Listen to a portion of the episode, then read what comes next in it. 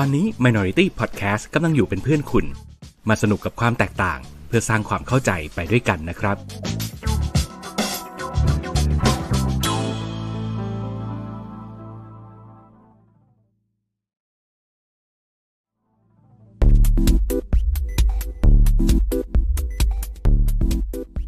รายการ โดนตัวไหนมา เอ๊ะทำเสียงไม่เคยเหมือนเดิมเลย ไหนมึงลองดิ โดนตัวไหนมา เอองั้นเดี๋ยวใช้อันนี้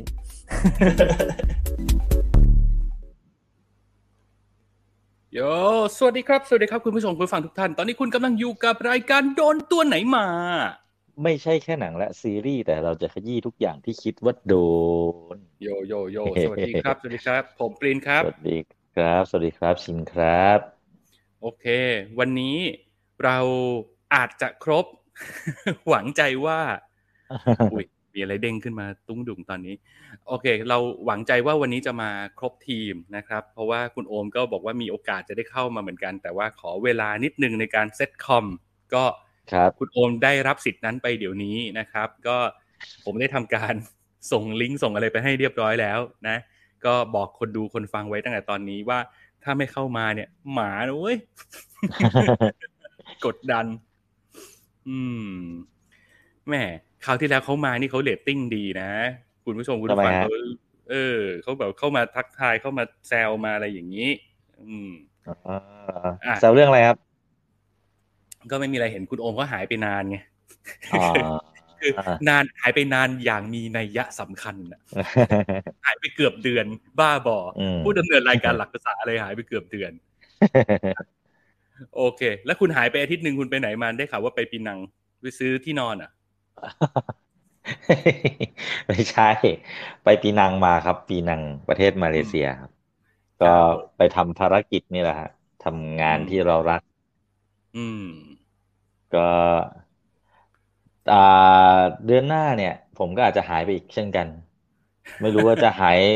ไปตลอดการด้วยหรือเปล่า เพราะว่าอ่าภารกิจมอบหมายออกมาแล้วว่าไปประเทศอิหร่านโอ้โห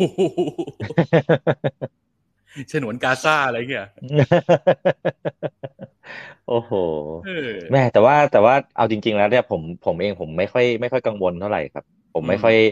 ไม่ค่อยกลัว อ่าข่าวสารจากสื่อเท่าไหร่เพราะเพราะว่าที่ไปสัมผัสมาด้วยตัวเองหลาย ๆ พื้นที่ที่เขาว่าน่ากลัวน่ากลัวในยสุดท้ายไปปุ๊บเราจะได้รับประสบการณ์ที่มันไม่เหมือนกับที่เขาว่ากันว่าตลอดเลย อืมอืม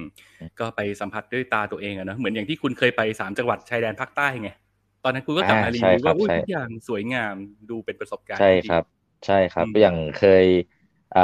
เทือกเขาเทือกเขาเทือกเขาบูโดเทือกเขาอืมบูโดที่โอ้โห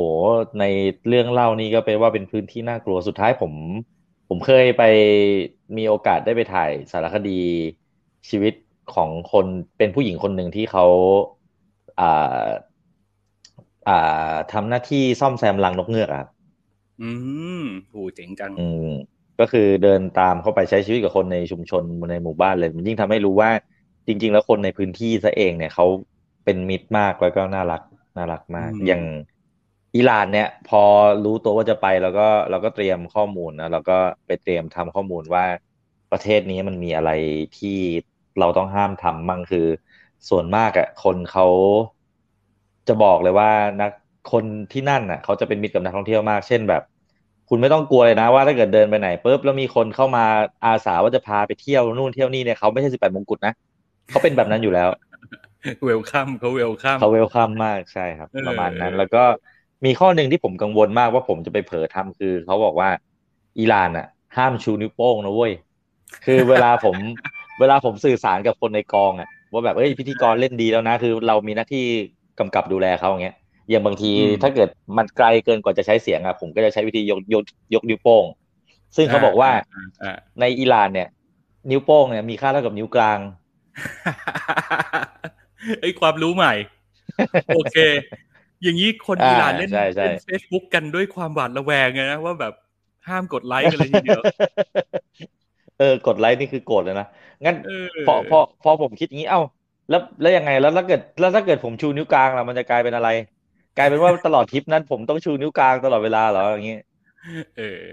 อันนี้มีเออสัพเพเหระนิดนึงผมเป็นคนที่แบบเวลาขึ้นทางด่วนเนี่ย ผมจะชอบครับอ่านชื่อของพนักงานที่เขาเก็บตังค์เราตรงทางด่วน อ่าอ่าเออเป็นเหมือนผบางมเลทียเราก็จะเจอแบบชื่อเก๋ๆชื่อที่น่าสนใจบางทีก็เอาไปตั้งเป็นตัวละครบ้างอะไรบ้างอะไรเงี้ยขโมยชื่อเขา ครั้งหนึ่งเจอชื่อหนึ่งโอ้โห ลืมไม่ลง ชื่ออะไรฮะเขาชื่อคุณจริยา ชื่อไม่เท่าไหร่ แต่นามสกุล ชื่อจริยาชอบชูกลางประทับใจมากประทับใจกับคนนี้อะสวัสดีทักทายกันนะครับพี่จยรบเข้ามาบอกว่าเปลี่ยนเป็นรายการท็อปพาเที่ยวเลยครับ พี่เจรับสวัสดีครับ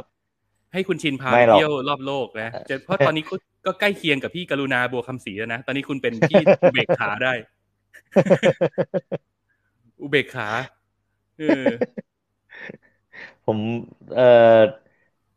แม่ คือจะอาศัยว่าไปที่ไหนมาแล้วเจออะไรน่าสนใจจะเอามาเล่าให้พี่เจรบฟังดีกว่ามอย่าให้ผมต้องถึงขั้น มานั่งแบบพี่กรุณาแล้วก็เล่าชีวิตโรฮิงญาเลยครับ มันไม่ไม่น่าจะเหมาะจะควรเท่าไหร่ ชีวิตของคนในเขตสงคราม เต็มไปด้วยความหวาดระแวงความเป็นอยู่เออจะมีวันอิหร่านนี้หรือไม่แต่ว่าอืมคือคือพอเรามีประสบการณ์จากอินเดียแล้วอะเราก็รู้เลยอะว่าที่เขาบอกว่าคนอิหร่านจะเป็นมิตรกับนักท่องเที่ยวมากอะถ้าอืมเกิดผมไม่เคยไปอินเดียมาก่อน ผมคงจะคิดภาพอะว่ามันเป็นยังไงวะเป็นมิตรมาก คืออย่างคนไทยเราเนี่ย เวลาเจอฝรั่งตกทุกข์ได้ยากเนี่ย เราก็พร้อมจะเข้าไปเทคแคร์ไปดูแลในฐานะเจ้าบ้านแล้วไงมแต่พอเจอคนอินเดียที่ปฏิบัติปฏิบัติกับนักนักท่องเที่ยวเนี่ย ผมรู้เลยว่าอ๋อมันมีขั้นกว่าของการเป็นมิตรเว้ยคืออีกนิดเดียวมันจะเป็นมิจฉาชีพแล้วอะมัน n น c e เกินจริง ๆอะคือคืออย่างที่เคยเล่าให้ฟังไปอะว่าแบบ อยู่ดีจะมาขอเราเซลฟี่อย่างเงี้ยอืยิ้มมากันแบบสมมุติถ้าเขามาเป็นครอบครัวก็คือเขาก็จะมาพันหนึ่งว่าเราเป็นลิซ่า เออโคเหมือนลิซ่าลิซ่ามาหนำนี่บินกูเป็นอะซุปตาออมาจากไหนเนี่ยเออกูเป็นเออแจ็คสันหวังเลยคือเราก็เออเราก็เขินตัวเองนะเออเออแล้วแล้วทำไมวะทำไมวะเนี่ยเราเรามีเรามีอะไรน่าสรรเสริญขนาดนั้นไหมคือมันมันถึงขั้นว่ากลายเป็นว่าเหมือนที่เคยเล่าให้เฮียฟังอะว่าแอบคิดว่าเอ๊ะหรือจริงๆเขามีเพจวะแบบ เพจ วันนี้เราจะแกล้งนักท่องเที่ยวอะไรอย่างงี้ป่าวะคือจะเอาจะเอาจะเอาพวกกูไปแบบอะไรอย่างนี้ป่าวะอ๋อแต่จริงๆเปล่าเขาเขาเขาแค่ เหมือนมันเป็นการแสดงออกเหมือนการต้อนรับขับสู้ของในแบบของเขาอะอืมแล้วผมผมก็เข้าใจแล้วอ๋อว่าถ้าไปอิหร่านก็น่าจะเจอประมาณนั้นแหละ เพราะว่าคนที่ไปมาเขาก็เตือนเตือนๆเหมือนกันว่า เบอร์นี้เลย เข้ามาขออืมถ่ายรูปอะไรอย่างนี้เลย อืมอืมอืมเออเออเจ๋งดีเจ๋งดี ดีดีก็น่าจะได้ประสบการณ์แปลกใหม่ ยังไงก็เอาชีวิตรอดกลับมาให้ได้ แล้วก็มาเล่าให้ฟังด้วยว่าเขาเป็นมิตรขนาดไหนแบทเทิได้ลกับครับคนอินเดียได้หรือเปล่า เออ แต่ตอนตอนนี้หนึ่งในใจยังคงเป็นคนอินเดียอยู่อืมแต่ว่า เออ ล่าสุดที่ไปปีนังมานี่ก็น่ารักครับ จริงจริงๆเป็นประเทศใกล้ ๆ ที่ผมคิดว่าถ้าใครแบบ รู้สึกว่ามันใกล้เกินแล้วมันไม่มีอะไรอะ มันมันมันมันมันมันมันเปลี่ยนมุมมองได้นะ ไปแล้วมันก็โอเคเลยดีมาก ที่เที่ยววัฒนธรรมผู้คนอาหารการกินดีครับ อืมอืมอืมอืม โอเคโอเค น่าสนใจ เอาจริง ๆ คือเขาน่าจะคุ้นเคยกับคนไทยด้วยนะ เพราะว่าสมัยก่อนคนอ่าไฮโซบ้านเราเขาจะส่งลูกไปเรียนปีนังกันไปเรียนปีนังใช่ เพราะว่าอืมจริง ๆ อะ คนไทยอยู่เยอะมาก แล้วมันเป็นความรู้ใหม่ผมเลยนะ คืออย่างอ่าตัวพี่ไกด์ที่ดูแลเราเนี่ย ไปถึงเขาพูดไทยชัดป๋อเลย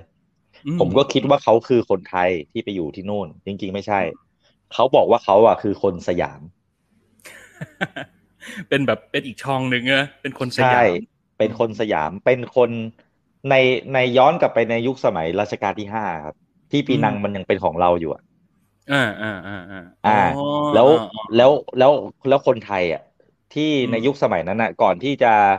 สละดินแดนบางส่วนไปจนปีนังกลายเป็นของมาเลย์เนี่ย คนคนที่ยังเคยอ่าเป็นของ ผมไม่ถ้าเกิดผมใช้คำผิดผมต้องขอโทษด้วยใน ในสมัยที่เขายังที่เรายังเป็น ใช้คำว่าอะไรดีอะไม่ใช่ประเทศไทยในปัจจุบันเนี่ยอืมอืมอืมอืมเออโอเคนั่นแหละครับแล้วพอเขาพอเขาสืบเชื้อสายกันต่อต่อต่อต่อไปอะเขาก็คือคนคนมาเลเซียที่พูดไทยได้แล้วเขาก็จะบอกว่าตัวเองว่าคือคนสยามอะแต่เขาเป็นแต่เขาจะได้สิทธิอืมพลเมืองทุกอย่างเหมือนคนมาเลเซียหมดเลยนะ อืม ก็คือเขาถ้าตามกฎหมายแล้วคือเขาก็ถือว่าเป็นประชากรของมาเลเซีย ของมาเลเซียใช่ครับ แต่ว่าแต่โดเขายจะเรียกตัวเองว่าสยาม อ่าใช่โดยชาติใช่พันธุ์โดยโดยครอบครัวเขาเขาก็สืบเชื้อสายกันมา คือเขาก็ฉันเป็นชาวสยามพัฒถิ่นนะเว้ย อะไรประมาณนั้นประมาณที่มันั้นนอยู่ประในมาณพื้นั้นนที่ใช่ตรงนี้เออเออใช่ใช่ใช่ครับ ก็เป็นความรู้ใหม่ แล้วก็คนพูดไทยกันได้เยอะมาก คืออ่าคนพื้นที่เองเนี่ยพอเขารู้ว่า มาจากไทยเนี่ยเขาก็จะพยายามสื่อสารภาษาไทยกับเราเหมือนเหมือนเหมือนเหมือนคนไปเรียนเยอะ และอย่างหนึ่งอย่างที่จะบอกเลยว่า ในปัจจุบันเนี้ยก็ยังเป็นแบบนั้นอยู่นะ คือ คืออ่าในสมัยก่อนอะ ครอบครัวคนไทยที่พอมีอันจะกินหน่อยเขาจะส่งลูกไปเรียนปีนัง ซึ่งทุกวันเนี้ยก็ยังมีบางครอบครัวที่ไปเรียนปีนังอยู่ เพราะว่ามันไม่ได้ได้แค่ภาษาอังกฤษไงพออมพอมันไปไปเรียนที่ปีนังเนี่ย มันจะได้ทั้งหมดสามภาษาเลย พร้อมกันเลย จีนอังกฤษ อ่า แล้วก็ภาษาพื้นถิ่นอะไรอีกสักอันหนึ่งอะไรเงี้ทายงมาเลเขาบอกนะเขาบอกนะอ่า ประมาณนั้นนะครับ อืม ดีจัง ก็เหมือนอย่างบ้านนาแอดคาราบาวไงนาแอดก็ไปเรียนอืมปีหนังมั้งเขาเลยเขาเลยได้คำว่าคาราบาวกลับมา เอ้นะนะแอดผมจำถ้าผมจำไม่ผิดน่าจะฟิลิปปินส์เฮียอ้าวเหรออ๋อไม่ใช่ทางนี้เหรออืมใช่ใช่ครับใช่ โอเค โอเค อืมอะ สำหรับใครที่เข้ามาแล้วยังงงๆอยู่ว่าอ้าวทำไมมึงไม่คุยเรื่องหนังเรื่องซีรีส์สักทีก็ต้องบอกว่านี่คือการเผาหัวซื้อเวลานะครับ เพราะว่ารอรอคุณโอมอยู่ คนมาช้าจะก็จะเป็นแพะนะฮะ โดนยัดเยียดความผิดให้อรอมันอยู่นะครับรอมันอยู่ ผมไม่รู้ว่าจะขุดมุกไหนมารอคุณโอมแล้วอะงั้นเราไปกันก่อนเลยไหมเพราะเมื่อกี้มันไปกันไลน์ก่อนเลยดีกว่าครับ เมื่อกี้มันไลน์ไปกันก่อนเข้ามาว่าน่าจะลีลาอยู่นะฮะโอเค ก็งั้น ในรอบสัปดาห์ที่ผ่านมารวมถึงสัปดาห์ที่เบี้ยวไปด้วยเนี่ย คุณไปโดนอะไรมาบ้างฮะ ผมโดนมาหนึ่งท่วนๆเลยครับ แล้วเป็นหนึ่งที่ผมประทับใจมาก โอ้โหเปิดมาซะใหญ่ยังไงครับ ผมโดนซีรีส์อยู่เรื่องเดียวเลยครับ นั่นคือเรื่อง Beef Beef โอ้ผมยังไม่ได้ดู อยากดูเหมือนกัน แต่มีอย่างอื่นดึงความสนใจไปก่อน Beef อืมคนคนหัวร้อน ชื่อไทยชื่อเรื่องว่าคนหัวร้อน เป็นอ๊ะน่าสนใจอืมครับผม เป็นซีรีส์จากค่าย A24 นั่นที่แหละเพิ่งแค่แตะยี่ได้ห้อรางนี้วัลก็อออยากสดูการ์แล้วไป ใช่อืมค่ายนี้ไม่ทำไม่ค่อยทำให้ผิดหวังจริงอืมๆมันเป็นแล้วส่วนผสมที่ลงตัวระหว่างศิลปะกับการตลาดอะอืม และที่ผ่านมาอืมคือเหมือนเขาทำแต่หนังไหมเราไม่ค่อยเห็นเขาทำซีรีส์อะอยู่ดีๆมาทำซีรีส์ใช่ครับ ใช่อืมเหมือน ไม่กล้าพูดว่าเป็นเรื่องแรกหรือเปล่าแต่เหมือนจะเป็นเรื่องแรกที่จับมือกับ Netflix มาอืมอืมอือืมมโอเค น่าสนใจ ของคุณมีหนึ่งซีรีส์ ผมมีสองหนัง จริง ๆ ตอนครับอือหือจริง ๆ ดูมาสามแต่ขอคัดออกแล้วกัน ครับ เอาเรื่องที่คัดออกก่อน คือเรื่องที่คัดออกคือ Kill Boksoon ไอ้หนังที่เขาอ่าบอกกันว่ามันเป็นจอห์นเอ๊ะ Wick ผู้หญิงฝั่งเกาหลีเออใช่ ผมก็ดูแล้วลืม เออ ก็เนี่ยแหละ ลืมมันไป คัดออกไม่เป็นไรเออเออเอ้ยแต่จริง ๆ มันเป็นหนังที่ที่ดีนะ มันเป็นจอห์นมันเป็น John Wick เวอร์ชันผู้หญิงจริง ๆ ด้วย อืม แต่ว่าผมว่ามีอะไรหลาย ๆ อย่างที่ผมขัดใจแล้วก็ที่สำคัญคือ ผมดูแล้ว โอ้มันเอาผมไม่ค่อยอยู่ อ่าอ่าอ่าอือ่ามเห็นด้วยเห็นด้วยเรื่องนี้เห็นด้วยครับ อืม แต่ในมุมหนึ่งคือถ้าจะดูให้สนุกมันก็มันก็สนุกได้แหละ แต่สำหรับเราอะ เราเพิ่งผ่านจอห์นวิก chapter 4มาไงแล้วอันนั้นอ่ามันแบบอ่าโอ้โหอันนั้นมันเต็มคาราเบลมาแล้วอะแล้วพอมาเจออันนี้ผมก็ต้องยอมรับว่ามันมันเทียบไม่ได้ ซึ่งเอาจริงๆแค่ไปเทียบก็บาปแล้ว เราเราตอนดูเราก็พยายามจะไม่เทียบอยู่แล้วอืมแต่ว่าพอไปดูก็แบบพยายามทำใจแบบเอาใจช่วยมันอะไรเงี้ยแต่ก็มีอะไรหลาย ๆ อย่างที่ขัดใจเราเออใช่เห็นเห็นด้วยคือจริง ๆ จุดจุดจุดแข็งที่คิดว่าเคยแข็งอะ อย่างการใส่ดราม่าเรื่องครอบครัวเข้ามามันก็ดันเอาไม่อยู่ไงในความคิดผม เอาไม่อยู่ แล้วก็อืมดราม่าไม่ทำงาน action ก็ไม่ค่อยอืมทำงานอืม action ทำงานมี scene เดียว แล้วก็อืมที่ที่ทำร้ายหนังที่สุดสำหรับผมนะ คนอื่นดูอาจจะโอเคอืมแต่สำหรับผมผมมีปัญหากับการแสดงของไอตัวน้องตัวร้ายมาก น้องหน้ากลมอะอ่าที่ที่เล่นเป็นกรรมการบริษัทปแล้ระวธานประธานโชว์หรืออะไรสักอย่าง เออ แล้วนางก็จะอ่าแบบว่าดึงหน้า ดึง ดึงหน้าถลึงตาแค่นหัวเราะอะไรคืออะไร คือมันรำคาญมันเป็นตัวร้ายในตัวร้ายในในละครที่รอวันถูกเอาเปลือกทุเรียนปลาเฉยๆไงเออ ซึ่งเรารู้สึกแบบอืมมันยังมันต้องเล่นแบบนี้ด้วยหรือวะคือแล้วแล้วพยายามจะแบบฉันโรคจิต ฉันมีปมฉันโรคจิตอะไรอย่างเงี้ยคือแบบอืมอ่าอ่าอ่าอ่าอ่าเอออะไรอย่างเงี้ยอ่าอ่าโอเค ตัดไปตัดไป เออเออไม่ต้องพูดถึงแล้วกันไม่ต้องพูดถึงแล้วก็แล้วดูแล้วก็ลืมได้ง่าย ๆ จริง ๆ ด้วยอืมอืม อืม โอเค เพราะฉะนั้นผมเลยมีแค่สองเรื่องมารีวิวนะครับ ครับ หนังไทยทั้งคู่ ครับ เรื่องแรกก็อยู่ใน Netflix ตอนนี้ นั่นก็คือเรื่อง Hunger ฮังเกอร์อ่าเกมหิวคนกระหาย หรือเกมหายคนกระหิวอะไรสักอย่างเออชื่อมันประมาณนั้น โอเคนะครับ แล้วก็ อีกหนึ่งเรื่องที่เพิ่งออกจากโรงมาสดๆร้อนๆนี่เหงื่อยังไม่แห้งเลยเนี่ยโอ้โหรีบซิงกลับมาครับ บ้านเช่าบูชายันครับ ไปโดนมาแล้วอ่าพี่เวีย พี่เวีย น้องมิวอ่าแล้วก็ผมถึงกับต้องเอามาตั้งเป็นชื่อในรายการวันนี้ว่า ผมคือเป็นสงสารน้องมิวสุดหัวใจ โอ้โหวิบากกรรมอะไรนักหนาน้องเออพี่เลยเป็นห่วงหนูจริงๆ อืมอะผมมีสองเรื่องแล้วเดี๋ยวครับ เรามารอดูกันว่าคุณโอมจะเข้ามาพร้อมกับเรื่องอะไรนะฮะครับอืผมแทงร้านหนึงเอาขี้หมาก้อนเดียวคุณโอมไม่เข้าครับวันนี้ เฮ้ยจริงดิแต่เมื่อครับกี้มันเมื่อกี้มันไลน์มาหาผมแล้วนะ เดี๋ยวผมขออนุญาตคุณผู้ชมคุณผู้ฟังเทคไลน์ก่อนแป๊บหนึ่งได้ไหมฮะ ได้ครับ จะได้รู้ ว่ามันส่งสัญญาณมาว่าอะไร เอ๊ะของเฮียเรื่องแรกว่าเรื่องแรกคือเรื่องเรื่องอะไรนะฮังเกอร์ไอฮังเกอร์อ่าผมอะน้องตอนแรกผมอะก็เกือบจะกดดูแล้ว แต่พอพอผมเอางี้ผมถามคำเดียวเลย เหมือนวิปแลชไหมฮังเกอร์เหรออะงั้นงั้นให้ผมเริ่มที่เรื่องนี้ก่อนเลยไหมอ้าวเอาสิครับ เอาสิครับเฮียมีสองผมมีหนึ่งขั้นด้วยของผมโอเคก็ได้เพราะว่ามันน่าจะน่าจะกล่อมไปด้วยกันได้อยู่ ได้ ผมขอเปิด น่าจะเป็นเรื่องของคนหัวร้อนคล้ายๆกันฮังเกอร์เนี่ยนะฮะไอคือเอาจริงๆอะน้องตอนที่เราน้องออกแบบตนที่เราใช่ไหมฮะ ใช่ใช่ใช่อ่าตอนที่เราเห็นตัวอย่างเนี่ย มันปฏิเสธไม่ได้ว่ามันทำให้เรานึกถึงหนังอยู่สองสามเรื่องรวมๆกัน บางคนก็นึกถึง บางคนก็นึกถึง Whiplash บางคนก็นึกถึง The Menu ครับอะไรแบบนี้นะฮะ ซึ่งผมก็เป็นคนหนึ่งที่ปฏิเสธไม่ได้ว่าพอดูตัวอย่างเราก็นึกถึงอะไรประมาณนั้นแหละ เราก็คงคิดว่าครับเออมันคงเป็น The Me The Menu ผสม Whiplash อะไรอย่างนี้มั้ง แต่ว่าครับพอไปดูแล้วก็ต้องบอกว่า เฮ้ย มันไม่ใช่ว่ะอ่าอืมโอเคเลย มันไม่ได้เป็นแบบนั้นนะฮะ แล้วก็ครับเอาจริงๆ ตอนนี้มันค่อนข้างมีข้อโต้แย้งโต้เถียงกันมากมายเกี่ยวกับเรื่องนี้ด้วยคือ ความคิดเห็นของคนมันแบ่งเป็นสองฝ่าย อย่างชัดเจน มีทั้งคนชอบ คนชอบก็ชอบมาก คนไม่ชอบครับก็ไม่ชอบมาก ๆ ซึ่งเราครับก็เป็นผมมาอยู่ฝ่ายชอบ ผมมาอยู่ฝ่ายชอบ แล้วก็ค่อนข้างที่จะโอ้ถ้าเกิดใครไม่ชอบมาฟังผมวันนี้แล้วโกรธก็ต้องขออภัยกันไว้ล่วงหน้าเลยนะครับ เพราะว่าครับผมอะผมชอบเรื่องนี้ แล้วผมก็อยากจะมายืนยันว่าเหตุผลที่ผมชอบมันคืออะไร แล้วก็อะไรหลาย ๆ อย่างที่ทำให้คนเขาไม่ค่อยชอบอะผมรู้สึกว่า เฮ้ยบางทีมันก็ผิดประเด็นไปสักหน่อย หรือบางทีก็รู้สึกว่าแหมเราใจร้ายกับหนังไปหน่อยหรือเปล่าอะอันนี้เดี๋ยวก็ตั้งเป็น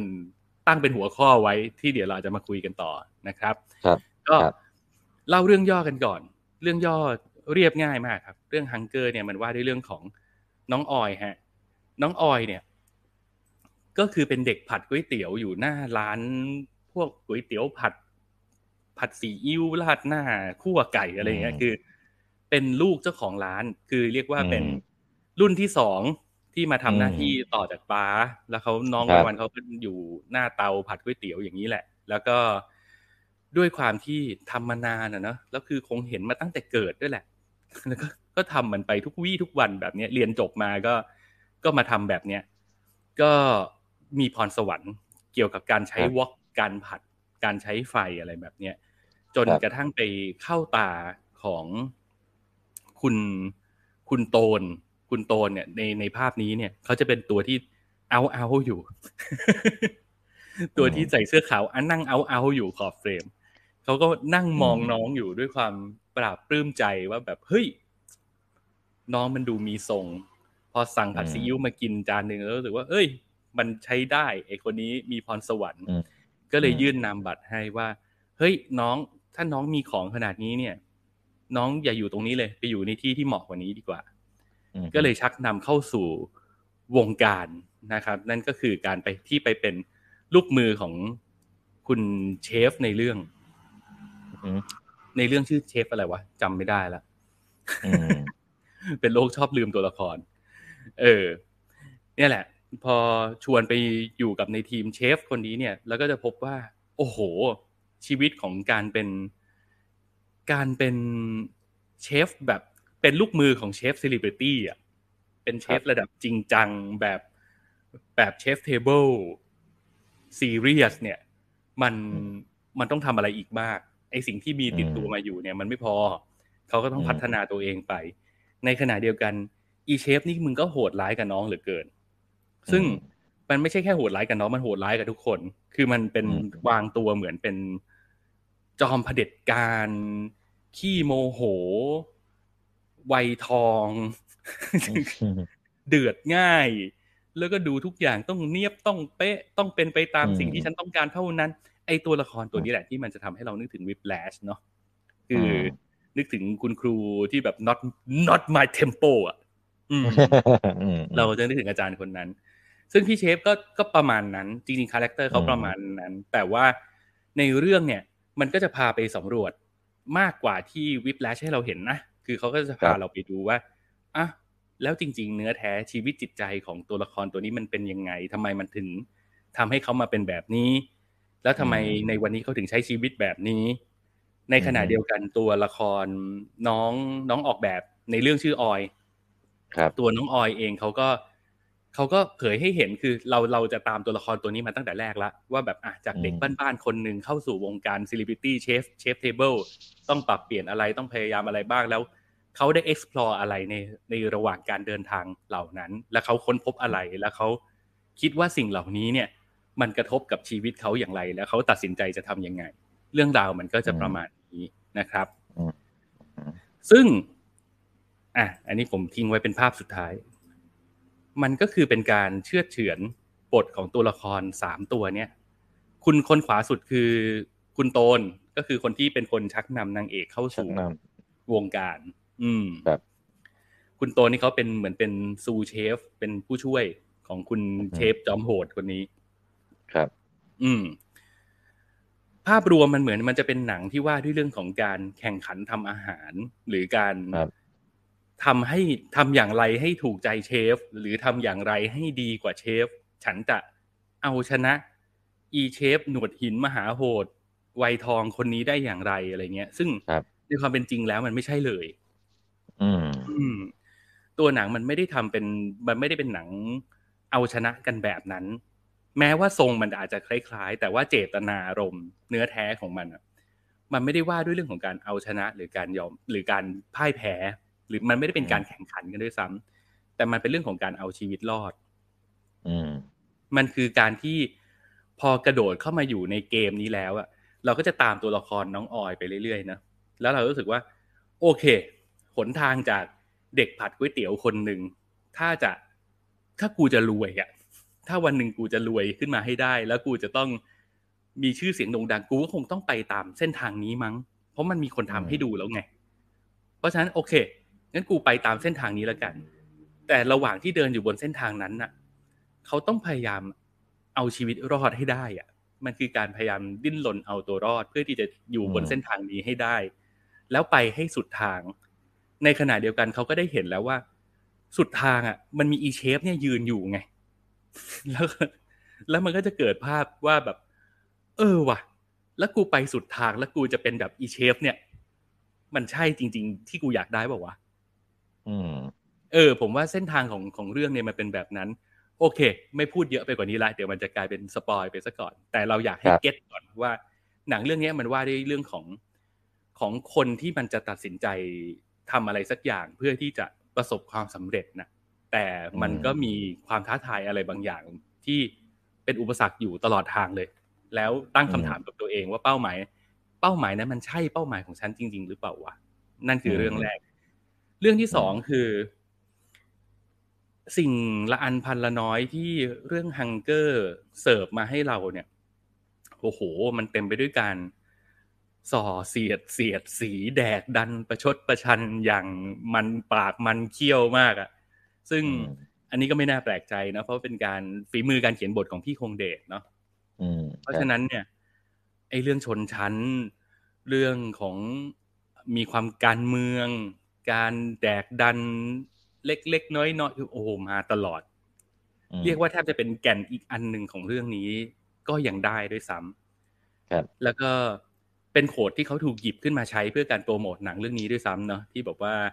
คนจนเวลาหิวอะมันก็คือแค่มีอาหารตกถึงท้องมันก็หายหิวละแต่พออแต่พอคุณไม่มีปัญหาเรื่องการเงินอะความหิวของคุณมันจะเป็นอีกแบบ คุณจะไปหิวอย่างอื่น คุณจะไปหิวหน้าตาหิว อีโก้ หิวชื่อเสียงหิวจริตบ้าบออะไรบางอย่าง ซึ่งเนี่ยมันว่าด้วยเรื่องของชนชั้นแบบเต็มเต็มๆครับอืมเราว่าอันนี้ก็เป็นเจตนาอีกอย่างหนึ่งเหมือนกัน ที่เขาตั้งใจจะใส่เข้ามาในหนัง อืม อืม ทีนี้ ไอ้ความที่พอหยิบเอาสองแก่นที่เราพูดถึงไปเมื่อกี้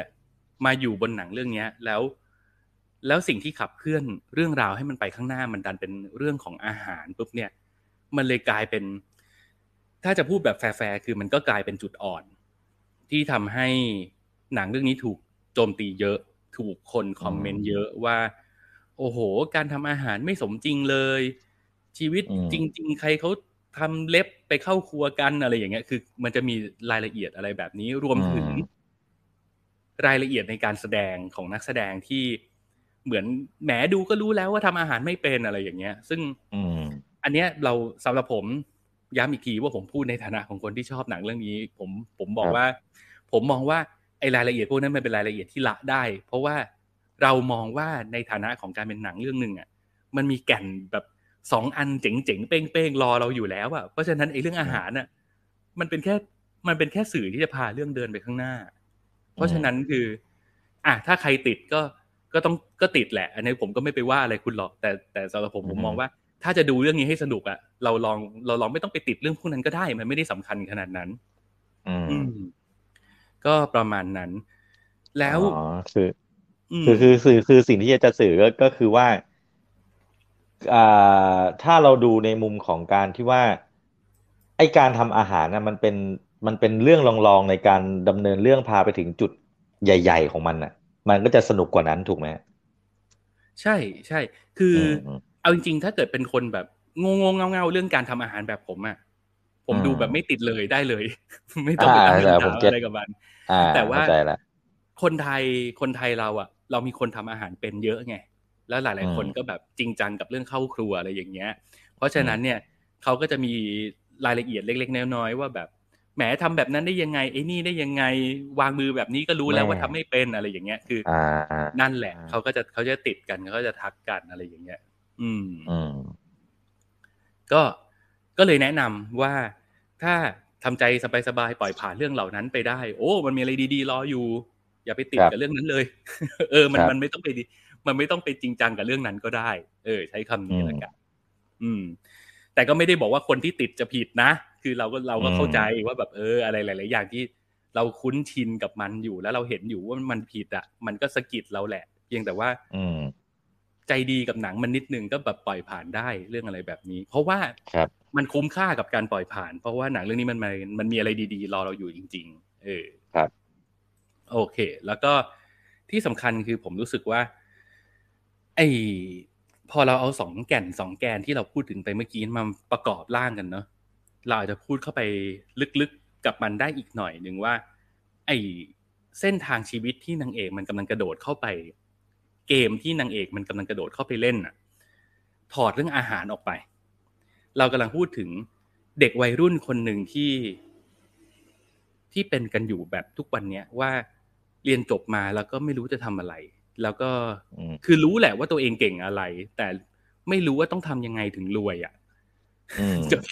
จนจนกระทั่ง จนกระทั่งมันมีการจุดประกาย มันมีการทริกเกอร์ให้รู้ว่าอ้อไปทางนี้สิซึ่งไอ้เส้นทางที่ว่าเนี่ยมันมักจะเป็นเส้นทางของทุนนิยมเนาะอืมและและมันก็เป็นอย่างนั้นจริง ๆ วันนี้เราปฏิเสธไม่ได้ว่าเราอยู่ในในสังคมเราอยู่ในโลกที่มันเป็นวิถีของทุนนิยมนะแล้วเราปฏิเสธไม่ได้ว่า ถ้าเราอยากรวย เราก็ต้องไปเล่นในเกมทุนนิยม และอืมแล้วมันก็ มันเป็นเกมที่มันไม่สนุกอะแล้วมันเป็นอืมเกมที่แบบทุกคนพร้อมจะแทงกัน มันเป็นเกมที่มันจะเต็มไปด้วยการแข่งขันที่ไม่เป็นธรรมแน่อืมๆเออ และเรื่องนี้มันนำเสนอภาพนั้นอยู่ ซึ่งเราก็ไม่ได้แล้วโอเค เรื่องนี้ไม่ได้บอกด้วยว่าทุนนิยมผิดด้วยนะอืมเออ มันแค่นำเสนอภาพว่าเกมการแข่งขันในโลกทุนนิยมมันเป็นแบบนี้ว่ะ เรื่องนี้ไม่ได้บอกว่าทุนนิยมผิด แต่เรื่องเนี้ยเสียดสีวัตถุนิยมอืม นึกออกไหมเอออืมความทุนนิยมมันเป็นระบบเนาะคือ แต่ไอ้วัตถุนิยมที่ถูกหยิบมาแดก หยิบมาเล่น หยิบมาส่อเสียดเสียดสีเนี่ย คือมันก็จะเป็นเรื่องของความที่แบบไอ้พฤติกรรมคนรวยอะไรหลาย ๆ อย่างอะที่บางทีเราก็รู้สึกว่าเออ มันก็มันก็น่ายิ้มเยาะอยู่เนาะอะไรอย่างเงี้ยเอออะไรแบบนั้นซึ่งไปดูเองดีกว่าก็สำหรับ ผมว่าชาวบ้านตาดำๆ ลูกตาสีตาสามาดูเรื่องนี้ก็ผมว่าได้ความสะใจแน่นอนแหละ ที่เราจะได้เห็นว่าเออ คือบางทีเราเองยังเป็นเลย ไปกินอาหารแพงๆแล้วเราก็จะรู้สึกว่าแบบ เหรออะไรอย่างเงี้ยอืมเออ มันเป็นแบบนั้นอะแล้วมันก็มันก็จะเสียดสีที่มันมีไดอะล็อกที่ตัวละครมันพูดด้วยซ้ำว่าแบบ เออไอของพวกเนี้ยมันพิเศษมันเลยแพง หรือมันแพงวะมันเลยพิเศษ อะไรมันมาก่อนกัน อะไรแบบเนี้ย มันจะเต็มไปด้วยการตั้งคำถามอะไรแบบเนี้ย อยู่ตลอดเวลา ซึ่งเจ๋งดีเจ๋งดี ผมว่าดูแล้วก็ไม่เสียเวลาหรอกครับ อืมครับ แนะนำแวบแนะนำแว็บแรกเลยที่ผมเห็นหน้าหนังเรื่องเนี้ย ผมคิดถึงอืมซอลเบย์ใช่ ผมคิดถึงไอ้ซอลเบล่าสุดย์เพราะว่าล่าสุดนี่มันผมเหมืทะอนลึ่งไปจับครับถ้วยบอลโลกกับเขาด้วยนี่ ใช่ไอเวใช่นสไลด์เนี่ยเออผมคิดถึงซอลเบย์ตรงที่ว่า คือคือพอจะเดาเดาเอาเองได้ว่ามันน่าจะพูดไปถึงเรื่องนั้นอะคือซอลเบย์เคยไปอ่านคนที่มีโอกาสที่รวยพอจะไปกินฝีมือซอลเบย์อะอืมอืมอืมเขาบอกว่าจริง ๆ มันไม่ได้อร่อยอะไรเลยเรื่องทำไมแพงก็ไม่รู้อะไรเงี้ยเออผมนั่นน่ะผมว่าเออ หนังเรื่องนี้มันน่าจะพูดเรื่องประมาณนั้นอะไรเงี้ยผมเดาแต่ว่าโอ้โหที่ผมตัดสินใจหยุดตัวเองไว้ก่อนอะคืออือ ผมว่าหนังเรื่องนี้มันต้องเต็มไปด้วยการ toxic อะอืมแล้วอืมผมก็ผมก็คิดว่า เอ ในชีวิตประจำวันเราแหละเราเนี่ยเรายังเจอคน toxic ไม่พออีกเหรอวะทำไมเราจะต้องรับเอาเรื่อง toxic เข้าไปอีกด้วยวะผมก็เลยหยุดตัวเองไว้ก่อน เพราะผมเดาเอาว่ามัน toxic แน่นอนเรื่องนี้ มันต้องอืมเต็มไปด้วยคำพูดถากถาง ดูถูกกดดัน พยายามจะเอาชนะ ซึ่งผมไปไม่ได้กับตัวละครแน่นอนอะ เพราะว่าเวลาผมเจอคน toxic ผมเป็นคนหนีปัญหา ผมจะไม่อยู่ผมจะไม่เอาชีวิตผมไปเฉียดกรายคนพวกนั้นอะ ถ้าเลือกได้นะ เพราะฉะนั้นนะผมจะผมจะไม่ใช่คนอย่างนางเอกแน่นอนอะ ผมก็เลยอืมเลย รู้สึกว่ายังไม่พร้อมอะยังไม่ดูดีกว่า น่าจะเปลืองพลัง โอเค ถ้าอย่างนั้นเดี๋ยวผมผมจะ encourage คุณอีกนิดนึงว่า ไอความครับ toxic มันมีไหมคุณเดาไม่ผิดหรอกมันมี เพียงแต่ว่ามันครับไม่ได้มีเยอะอย่างที่คิด อ่าอ่ามันคือถ้าเกิดเราเราไปติดภาพวิบแลชเนาะซึ่งมันมีเรื่องครับของการแบบ โอ้โห มันมันเข็นกันอยู่ตลอดเวลา เรื่องเนี้ยอืมมันมันไม่ได้เข็นขนาดนั้นมเรื่องนี้มันมันมีความ มันมีความสิทธิ์อาจารย์อยู่นะเว้ยอืมใช้คำนี้ คือตัวน้องอืมออยที่เป็นนางเอกเออผมจำได้ละ ไอเชฟนี่มันชื่อเชฟพอลโอเค อืมไอตัวน้องออยกับเชฟพอลเนี่ย มันมีความเป็น มันเป็นความเลิฟเฮดอะ มันคือความที่แบบอือฮึหนูอยากเป็นอย่างพี่ แต่หนูก็อืมไม่อยากเป็นอย่างพี่อืทำไมพี่อืเก่งขนาดนี้วะแต่ทำไมพี่ถึงจันไรแบบนี้วะอะไรอย่างเงี้ยมันมีความแบบนี้อยู่ เอออืมเพราะฉะนั้นเนี่ยเวลาไอเชฟพอลมันแสดงกิริยาท่าทางกักขระอะไรบางอย่าง เราจะเห็นซึ่งอันนี้ต้องให้เครดิตน้องออกแบบด้วยว่าน้องออกแบบเล่นดีมาก คือเขาเป็นครับคนที่เทคสิ่งนั้นเข้ามาแล้ว แล้วเขาเขาทำให้เราเห็นมิติของการรับรู้อะว่าแบบ นี่ไม่ใช่แค่เด็กผู้หญิงคนหนึ่งที่โดนด่าแล้วแบบจนตรอกไม่มีทางสู้แน่ๆอืมเขาจะมีมิติของการแสดงอะไรบางอย่างที่ทำให้รู้ว่าเขากำลังคิดเขากำลังซึมซับสิ่งที่ถูกด่ามา แล้วเขากำลังกลั่นกรองเป็นอะไรบางอย่าง อืม เพราะฉะนั้นมันเลย ผมว่าไอ้ความท็อกซิกนั้นมันถูก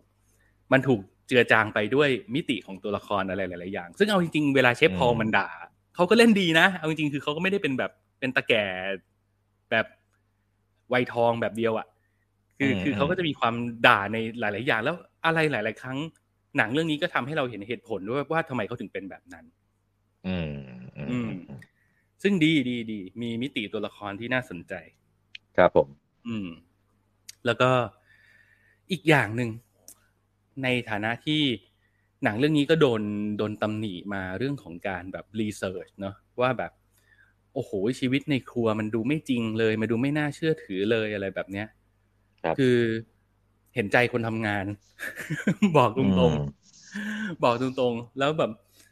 อันนี้ขอแชร์ประสบการณ์แล้วกันในฐานะของแบบ เราก็เคยทำซีรีส์มาแล้ว แล้วมันก็เป็นซีรีส์ที่ต้องอาศัยการรีเสิร์ชนั่นแหละ เราครับเราอยากแชร์ประสบการณ์แบบนี้ เราไม่ได้บอกว่าทีมงานทีมเนี้ยเขาทำเหมือนเรานะ แต่เราจะบอกว่าเราเราเข้าใจและเราเห็นใจเขาในหลาย ๆ อย่าง เพราะว่าเราเคยมีประสบการณ์ร่วม เพราะว่าในทุกการทำงานที่มันมันเกี่ยวข้องกับวิชาชีพ หรือองค์ความรู้ที่มันเป็นเฉพาะทางอะไรบางอย่างอะมันปฏิเสธไม่ได้หรอกว่ามันต้องมีการ research เพราะฉะนั้นครับเรื่องเนี้ยเป็นไปไม่ได้เลยที่เขาจะไม่ research เว้ย เขา research แน่นอนแล้วเขา research เยอะด้วย เพียงแต่ว่าทำไมงานมันออกมาแล้วมันถึงรู้สึกว่า เอ๊ะขัดหูขัดตาคนที่รู้บางเรื่อง ขัดหูขัดตาอืมว่าแบบเอ๊ะทำไมเรื่องนี้ไม่เห็นจริงเลย research มาจริงเหรออะไรอย่างเงี้ยเราอยากจะแชอืร์มประสบการณ์เราแบบนี้ว่าในกระบวนการรีเสิร์ชเนี่ย เราก็จะเชิญผู้รู้จากที่อยู่ในวิชาชีพหลากหลายเหล่านั้นน่ะ มานั่งคุยกันถูกไหมฮะอืมแล้วก็เราก็จะให้เขาแชร์ประสบการณ์ของเขา เราก็จะเก็บข้อมูลต่างๆ ทั้งจากการพูดคุยจากการอ่าน ไปคุยกับครูบาอาจารย์คนนั้นไปคุยกับคนนี้อะไรอย่างเงี้ย สุดท้ายอะจากกระบวนการรีเสิร์ชมาเราจะมีข้อมูลกองเต็มโต๊ะไปหมดเลย แล้วเราจะทำยังไงกับข้อมูลเหล่านั้น ในฐานะของคนเขียนบท มันก็ต้องถูกเอามากั่น เอามาเลือก คือเส้นทางวิชาชีพจากคนหนึ่งคนที่ เริ่มเข้ามาทำงานสู่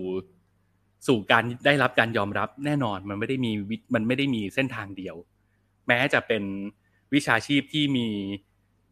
มีต้องมีวิทยาฐานะอันเข้มแข็งเอ้าไม่อยากพูดอ้อมพูดตรงๆเลยก็ได้ อย่างที่เราเคยทำรีเสิร์ชมาคือเราทำเรื่องพยาบาลเรื่องหมออ่าอืมครับ คือต้องบอกว่าหนทางที่พยาบาลใหม่คนหนึ่งที่จะเข้าไปทำงานแล้วเขาต้องเจอกับอะไรบ้าง หรือหมอเขาต้องผ่านอะไรมาบ้างเขาถึงจะได้มาเป็นหมอในตำแหน่งต่างๆ เหล่านั้นน่ะเราซีเรารีเสิร์ชมาเยอะมากเลย แล้วเราก็พบว่ามันมีเส้นทางที่แตกต่างกันในหลาย ๆ คนอืมแล้วเวลาเลือกที่จะมาอยู่ในหนังหรืออยู่ในซีรีส์อะเราเลือกเส้นทางที่มันไปกับเรื่องเราได้อืมมันทำใช่ให้เรื่องสนุก มันทำให้เรื่องไม่ย้วยไม่เยอะไม่รุงรัง ไม่ทำให้เกิดคำถามจน จนดิสแทรกคนออกจากเส้นเรื่องที่เราอยากจะเล่า ครับ เพราะฉะนั้นเวลารีเสิร์ชมาเนี่ย เราไม่ได้หยิบสิ่งที่มันเป็นความจริงสำหรับทุกคน เออ อันเนี้ยที่อยากจะแชร์คือประเด็นนี้ เราหยิบสิ่งที่มันเป็นความจริงพอสำหรับหนังเรื่องนี้ที่เรากำลังจะเล่าอืมเราหยิบสิ่งที่มันเป็นความจริงพอที่จะพาเรื่องเดินไปได้ โดยที่ไม่ทำให้ตัวเส้นเรื่องหลัก หรือประเด็นหลัก ๆ ที่เรากำลังจะเล่านั้นมันมันไขว้เขวไป และที่สำคัญคือ เราหยิบความจริงพอที่มันจะยังพอสนุกได้ ถ้ามันจริงเหลือเกินแล้วมันไม่สนุกเนี่ย มันก็ไม่ใช่เรื่องที่เราอยากจะเอามาใช้อะอืมอืม เพราะฉะนั้นอันนี้คือแชร์ประสบการณ์แล้วกันเนอะว่าแบบ เออ ถ้าเกิดหนังมันมาถึงขนาดเนี้ยมาดีกรีขนาดนี้เนี่ย เราว่าไม่ใช่ว่าเขาไม่รีเสิร์ชหรอกเขาเลือกมาแล้ว ว่าเขาอยากจะเล่าแบบนี้แล้วเขากรองมาแล้ว อืมอืม แล้วเอาจริง ๆ เราเห็น celebrity chef มาปรากฏตัวในหนังเรื่องนี้เต็มไปหมดอะ เพราะฉะนั้นเนี่ย ไม่ต้องห่วงเลยว่าเขาไม่ได้คุยกับใคร เขาคุยมาเยอะมากแน่ๆเพื่อที่จะมาทำเรื่องให้มันเป็นแบบนี้นะฮะอืมอืม โอเค เพราะฉะนั้นมาจนถึงตรงนี้ ถ้าใครมองว่าผมรีวิวด้วยความ bias แบบเอาใจช่วยเชียร์เกินไปอะไรยังไง ผมก็ยอมรับว่า เฮ้ยผมเชียร์จริงๆแล้วผม bias ด้วย เพราะผมอยากเห็น หนังไทยคุณภาพแบบนี้อีกเยอะๆ แล้วก็รู้สึกว่าอืมอยากเป็นกำลังใจให้เขาจังเลย ว่ามัน โอ้ งานมันได้มาตรฐานนะ แล้วมันมันสากลมากเลยนะคุณ อืม อะพี่จักรวาลเข้ามาทักนะจ๊ะสวัสดีทักคจ้ะรับ สวัสดีครับผม พี่จักรวาลหยุดสงกรารไม่ได้ไปไหนเนี่ยดูฮังเกอร์ด้วยนะ แล้วเข้าไปสนับสนุนเขาด้วยนะ เพราะว่า ธุรกิจของคุณจักรวาลเนี่ยเขาอยู่ในแวดวงของคนอยู่ในครัวอยู่ในแบบแวดวงอาหารอยู่แล้วด้วย อืมอืมอะโอเค ประมาณนี้ประมาณนี้ เฮ้ย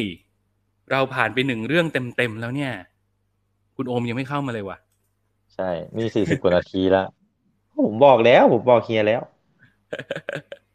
โอคืเคออืมไอีเรื่อง เอาจริงๆอะก็พูดประเด็นสุดท้ายที่เฮียพูดอะ คือก่อนหน้าอืมเนี้ยมันมีเรื่องอะไรนะแบรนด์แบรนด์สุพรรณหงษ์อืมใช่ไหม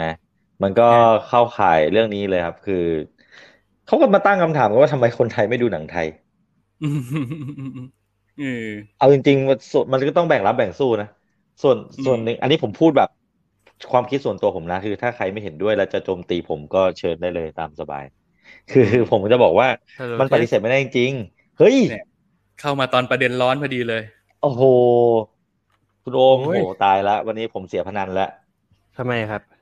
ผมอะพนันก่อว่านคุณจะไม่จะไปมาไงฮะ ก่อนจะไปอ๋อทักทายเฮียลิศก่อนบอกว่าเข้ามาทักฝันดีนะครับแหมจะไปตั้งแต่ต้นรายการเลยเพิ่งมากันครบเนี่ยครับเฮียลิศแหมฝันดีซะแล้ว ขออภัยครับใช่ขออภัยเพิ่งถึงบ้านแล้วต้องเพิ่งประกอบคอมอะไรเสร็จ โอ้นี่ทุกเป็นอย่างในในรอบกี่เดือนนะที่ มีคุณโอมแล้วก็มีผมด้วยเนี่ย ปกติจะมีคุณโอมแล้วก็จะไม่มีผมเออมีโอมไม่มีชินมีชินไม่มีโอม คุณสองไม่คนคือเนี่ยทำตัวเหมือนไม่กินเส้นกัน ผมผมผมจะพูดถึงประเด็นที่อะไรนะอ๋อแบรนด์สุพรรณหงษ์ใช่ไหมมันต่ออืมจากที่เฮียพูดเมื่อกี้ คือ คือเอาจริงๆมันก็ปฏิเสธไม่ได้แหละว่ามันมีคนทำเขาอาจจะไม่ได้อยากดูถูกอะเขาอาจจะทำเขาตั้งใจทำให้มันออกมาเป็นอย่างนั้นอะ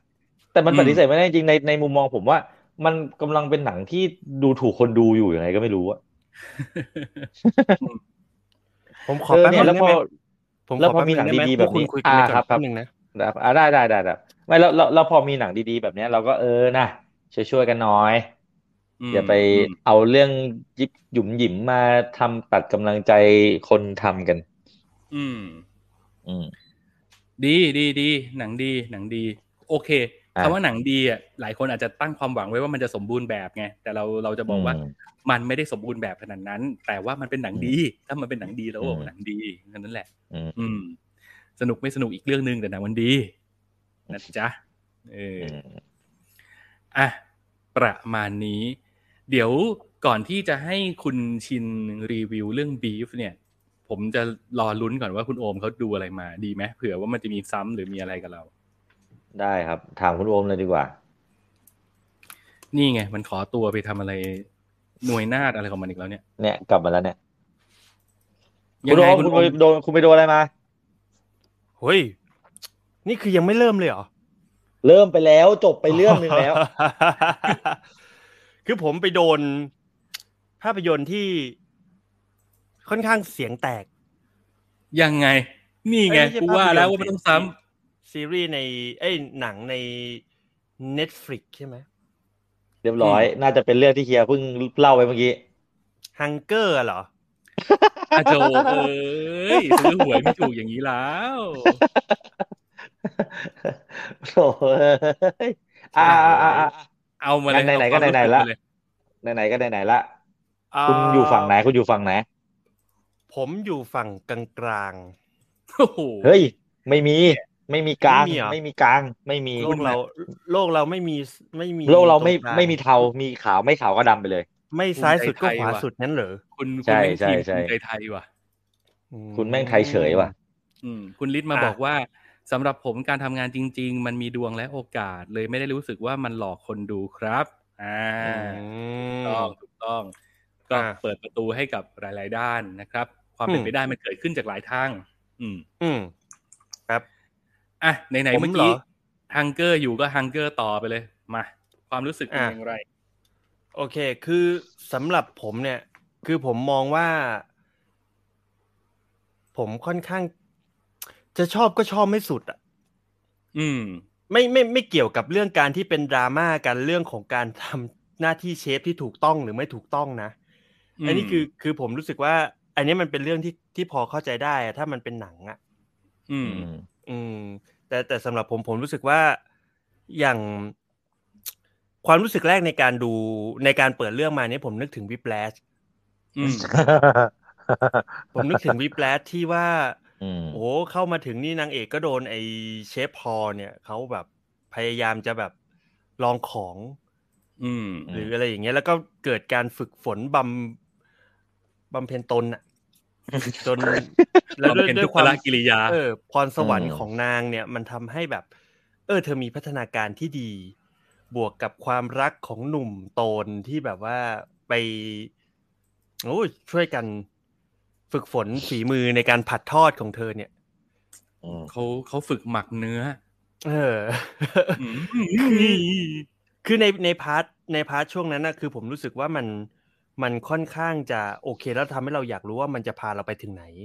การอืมฝึกฝนบำเพ็ญเพียรของนางเอกเนี่ยมันจะไปถึงไหนอืมทำไมแต่มึงสุดพูดท้ายแล้วกูรู้สึกเหมือนนางเอกมันไปได้คัมภีร์แบบเก้าอิมอะไรอย่างงี้มาเหรอวะ คือืคืออมันพูดแบบจะเป็นคนเล็กกุ๊กเทวดาอยู่แล้วอะคือต้องบอกต้องบอกก่อนว่า คือผมอะเป็นคนชอบอ่านการ์ตูนเรื่องหนึ่งที่เกี่ยวข้องกับการทำอาหารชื่อนั่นคือจอมจอมโหดกระทะเหล็ก ใช่กูว่าแล้วอากิยามะจางเนี่ยคือ คือไอดอลของผมมากในการในการทำอาหารที่เป็นการ์ตูนอะไรอย่างเงี้ยอืมแล้วแล้วตอนแรกอะ หนังเรื่องนี้มันทำให้ผมรู้สึกถึงกลิ่นแบบนั้น อืมเออ แต่พอมาถึง อ่า เมนูที่เป็นไคลแม็กซ์ของเขาอะ เมนูผัดงองแงเนี่ย อืมเออย่าอสคือปอคืยอผมนะคนยังไม่ดูอ่าเอเยออะมันนะจะสปอยเปล่าไม่ได้สปอยไม่ได้สปอยไออ่าคือคือผมรู้สึกว่า เมนูนั้นอะ มันมาช่วงกลางอะดี แต่ผมกลับไม่ชอบการมาช่วงท้ายแบบแบบนั้นน่ะ ด้วยวิธีการนำเสนอแบบนั้นน่ะ ผมไม่ชอบอืมอืมเออ คือผมรู้สึกว่ามันแบบ อืมคือไงเป็นวะรายการเอางี้อย่างเงี้ยคุณไม่ชอบตรงไหน ผมไม่ชอบตอนท้าย กลางไปอืมค่อนท้าย ผมไม่ชอบเลย อืมอืมอะแสดงว่าเราอะมองหนังเรื่องนี้กันในคนละมุมมองไงเพราะอืมอันเนี้ยผมผมเติมนิดนึงตรงที่ว่าสำหรับผมนะ ผมอะเกือบจะไม่ชอบแล้วตรงตรงที่ผัดงองแงมันออกมาในช่วงท้ายๆที่ที่คุณโอมทักอะอืมผมอะเกือบจะไม่ชอบถ้ามันถ้ามันจบ sequence นั้นตรงเมนูนี้เว้ยอืมเพราะถ้าเกิดมันจบ sequence นั้นตรงเมนูนี้เนี่ย มึงคือคนเล็กกุ๊กเทวดาเลยอ่าใช่ซึ่งใช่ใช่ซึ่งใช่กูจะกึ๋ยมากใช่แต่มันมันไปต่อแล้วมันไปจบอีกเมนูหนึ่งที่ต่อจากนั้น แล้วผมรู้สึกว่า โอ้นี่คือการแดกคำโต อืมอืมเอคืออแต่ถ้าเรามองว่าหนังเรื่องนี้คือการแดกดันอะอืมันมันใช้ได้นะ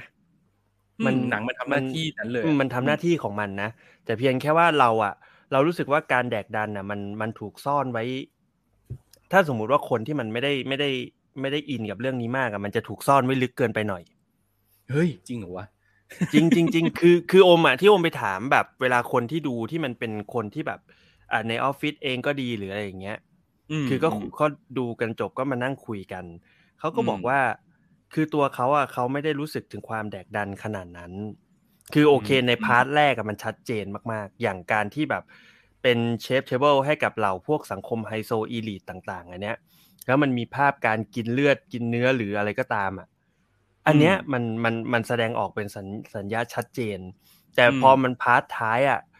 จริง ๆ มันมีการแดกอยู่ในนั้น แดกดันอยู่ในนั้นเยอะมากเลยนะอืม เออแต่ว่าแต่ว่าคนที่ดูแบบที่มันไม่ได้แบบ ไม่ได้สนใจเรื่องเนี้ย เป็นหลักอะ มันกลับอืมไม่นึกไม่รู้สึกว่ะ อืม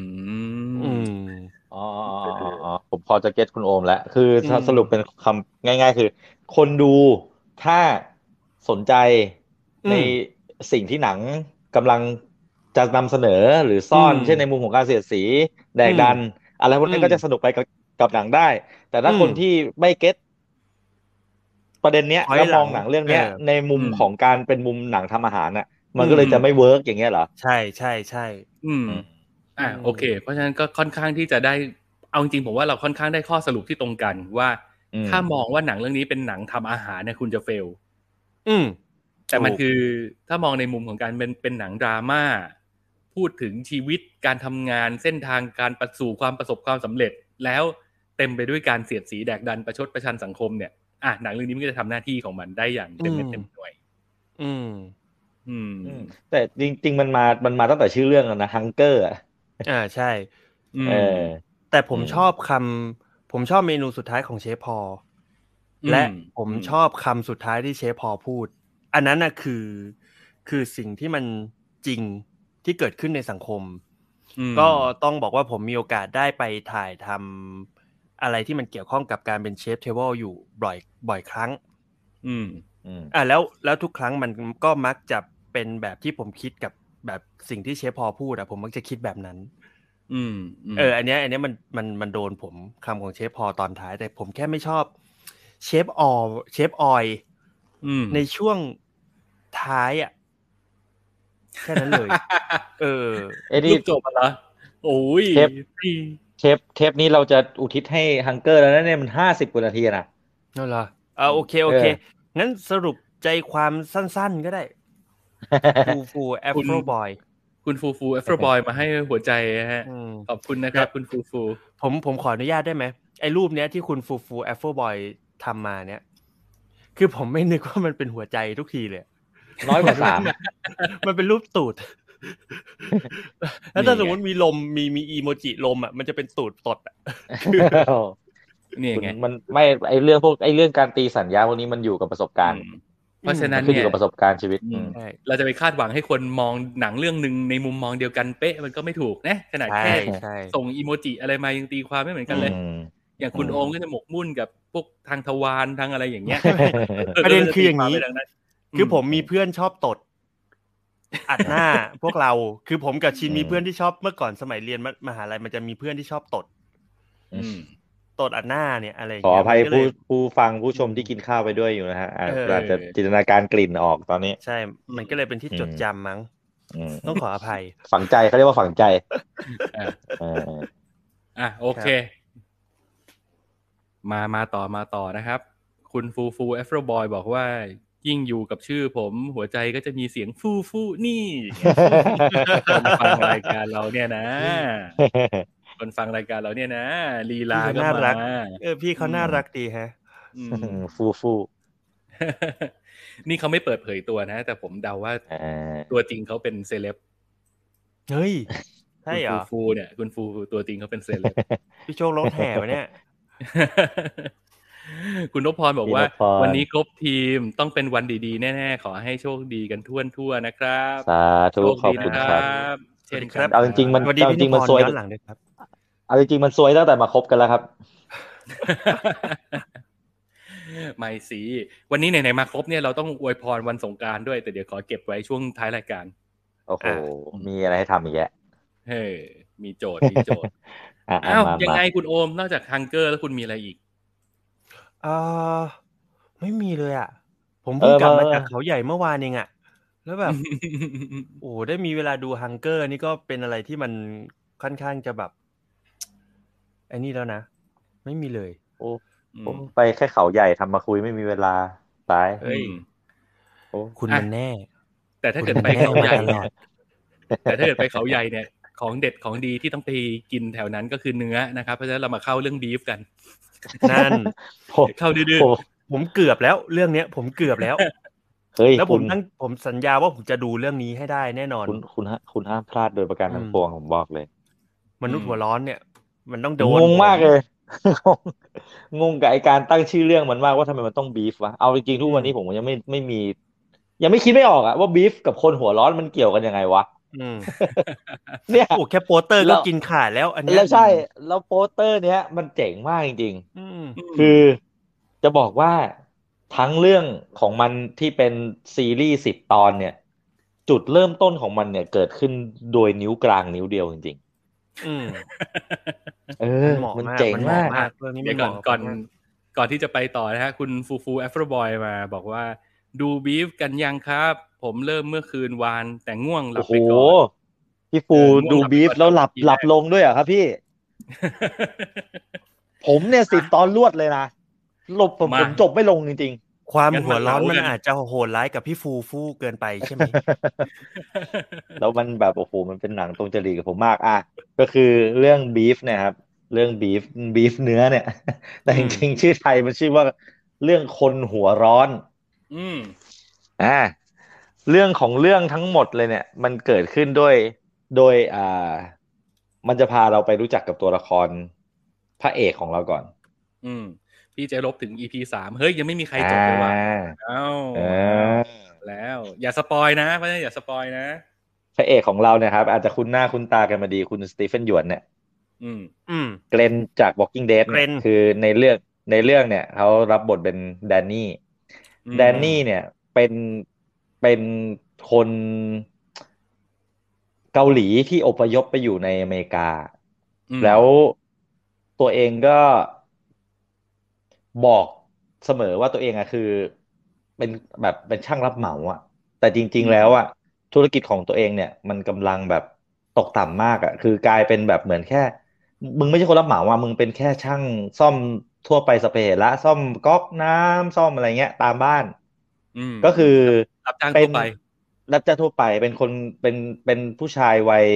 เจนวายวัยกลางคนที่ชีวิตวนลูปก็ไม่ได้ประสบความสำเร็จอะไรพร้อมกับแบกรับ แบกรับเอ่อความคาดหวังจากครอบครัว ตามสไตล์คนอืมเจนวายครับ ที่ที่จะเติบโตมาด้วยด้วยสิ่งที่พ่อแม่ปลูกฝังว่าเราต้องทำงานหนักนะ แล้วชีวิตจะประสบความสำเร็จนะเว้ยอะไรเงี้ย ซึ่งอืมเขาก็จะตั้งคำถามได้กับตัวเองทุกวันว่าถ้ากูก็ทำอะไรผิดวะแล้วทำไมกูแบบ ไม่ประสบความสำเร็จสักทีวะก็คือเอาง่ายๆว่าเป็นชีวิตช่วงขาลงอะ แล้วก็มีวันอืมร้ายๆเต็มไปหมด วันนั้นพอดีกับที่เออเอ่อเขาชื่อแดนนี่โชอ่าอืมแดนนี่เนี่ยมันกำลังไปที่ซูเปอร์มาร์เก็ตแห่งหนึ่งเพื่อที่จะเอาเตาไฟฟ้าที่ซื้อมา ไอ้ยไม่ใช่เตาไฟฟ้า เตาย่างถ่านที่ซื้อมาเนี่ยไปคืนอืม แล้วทีเนี้ย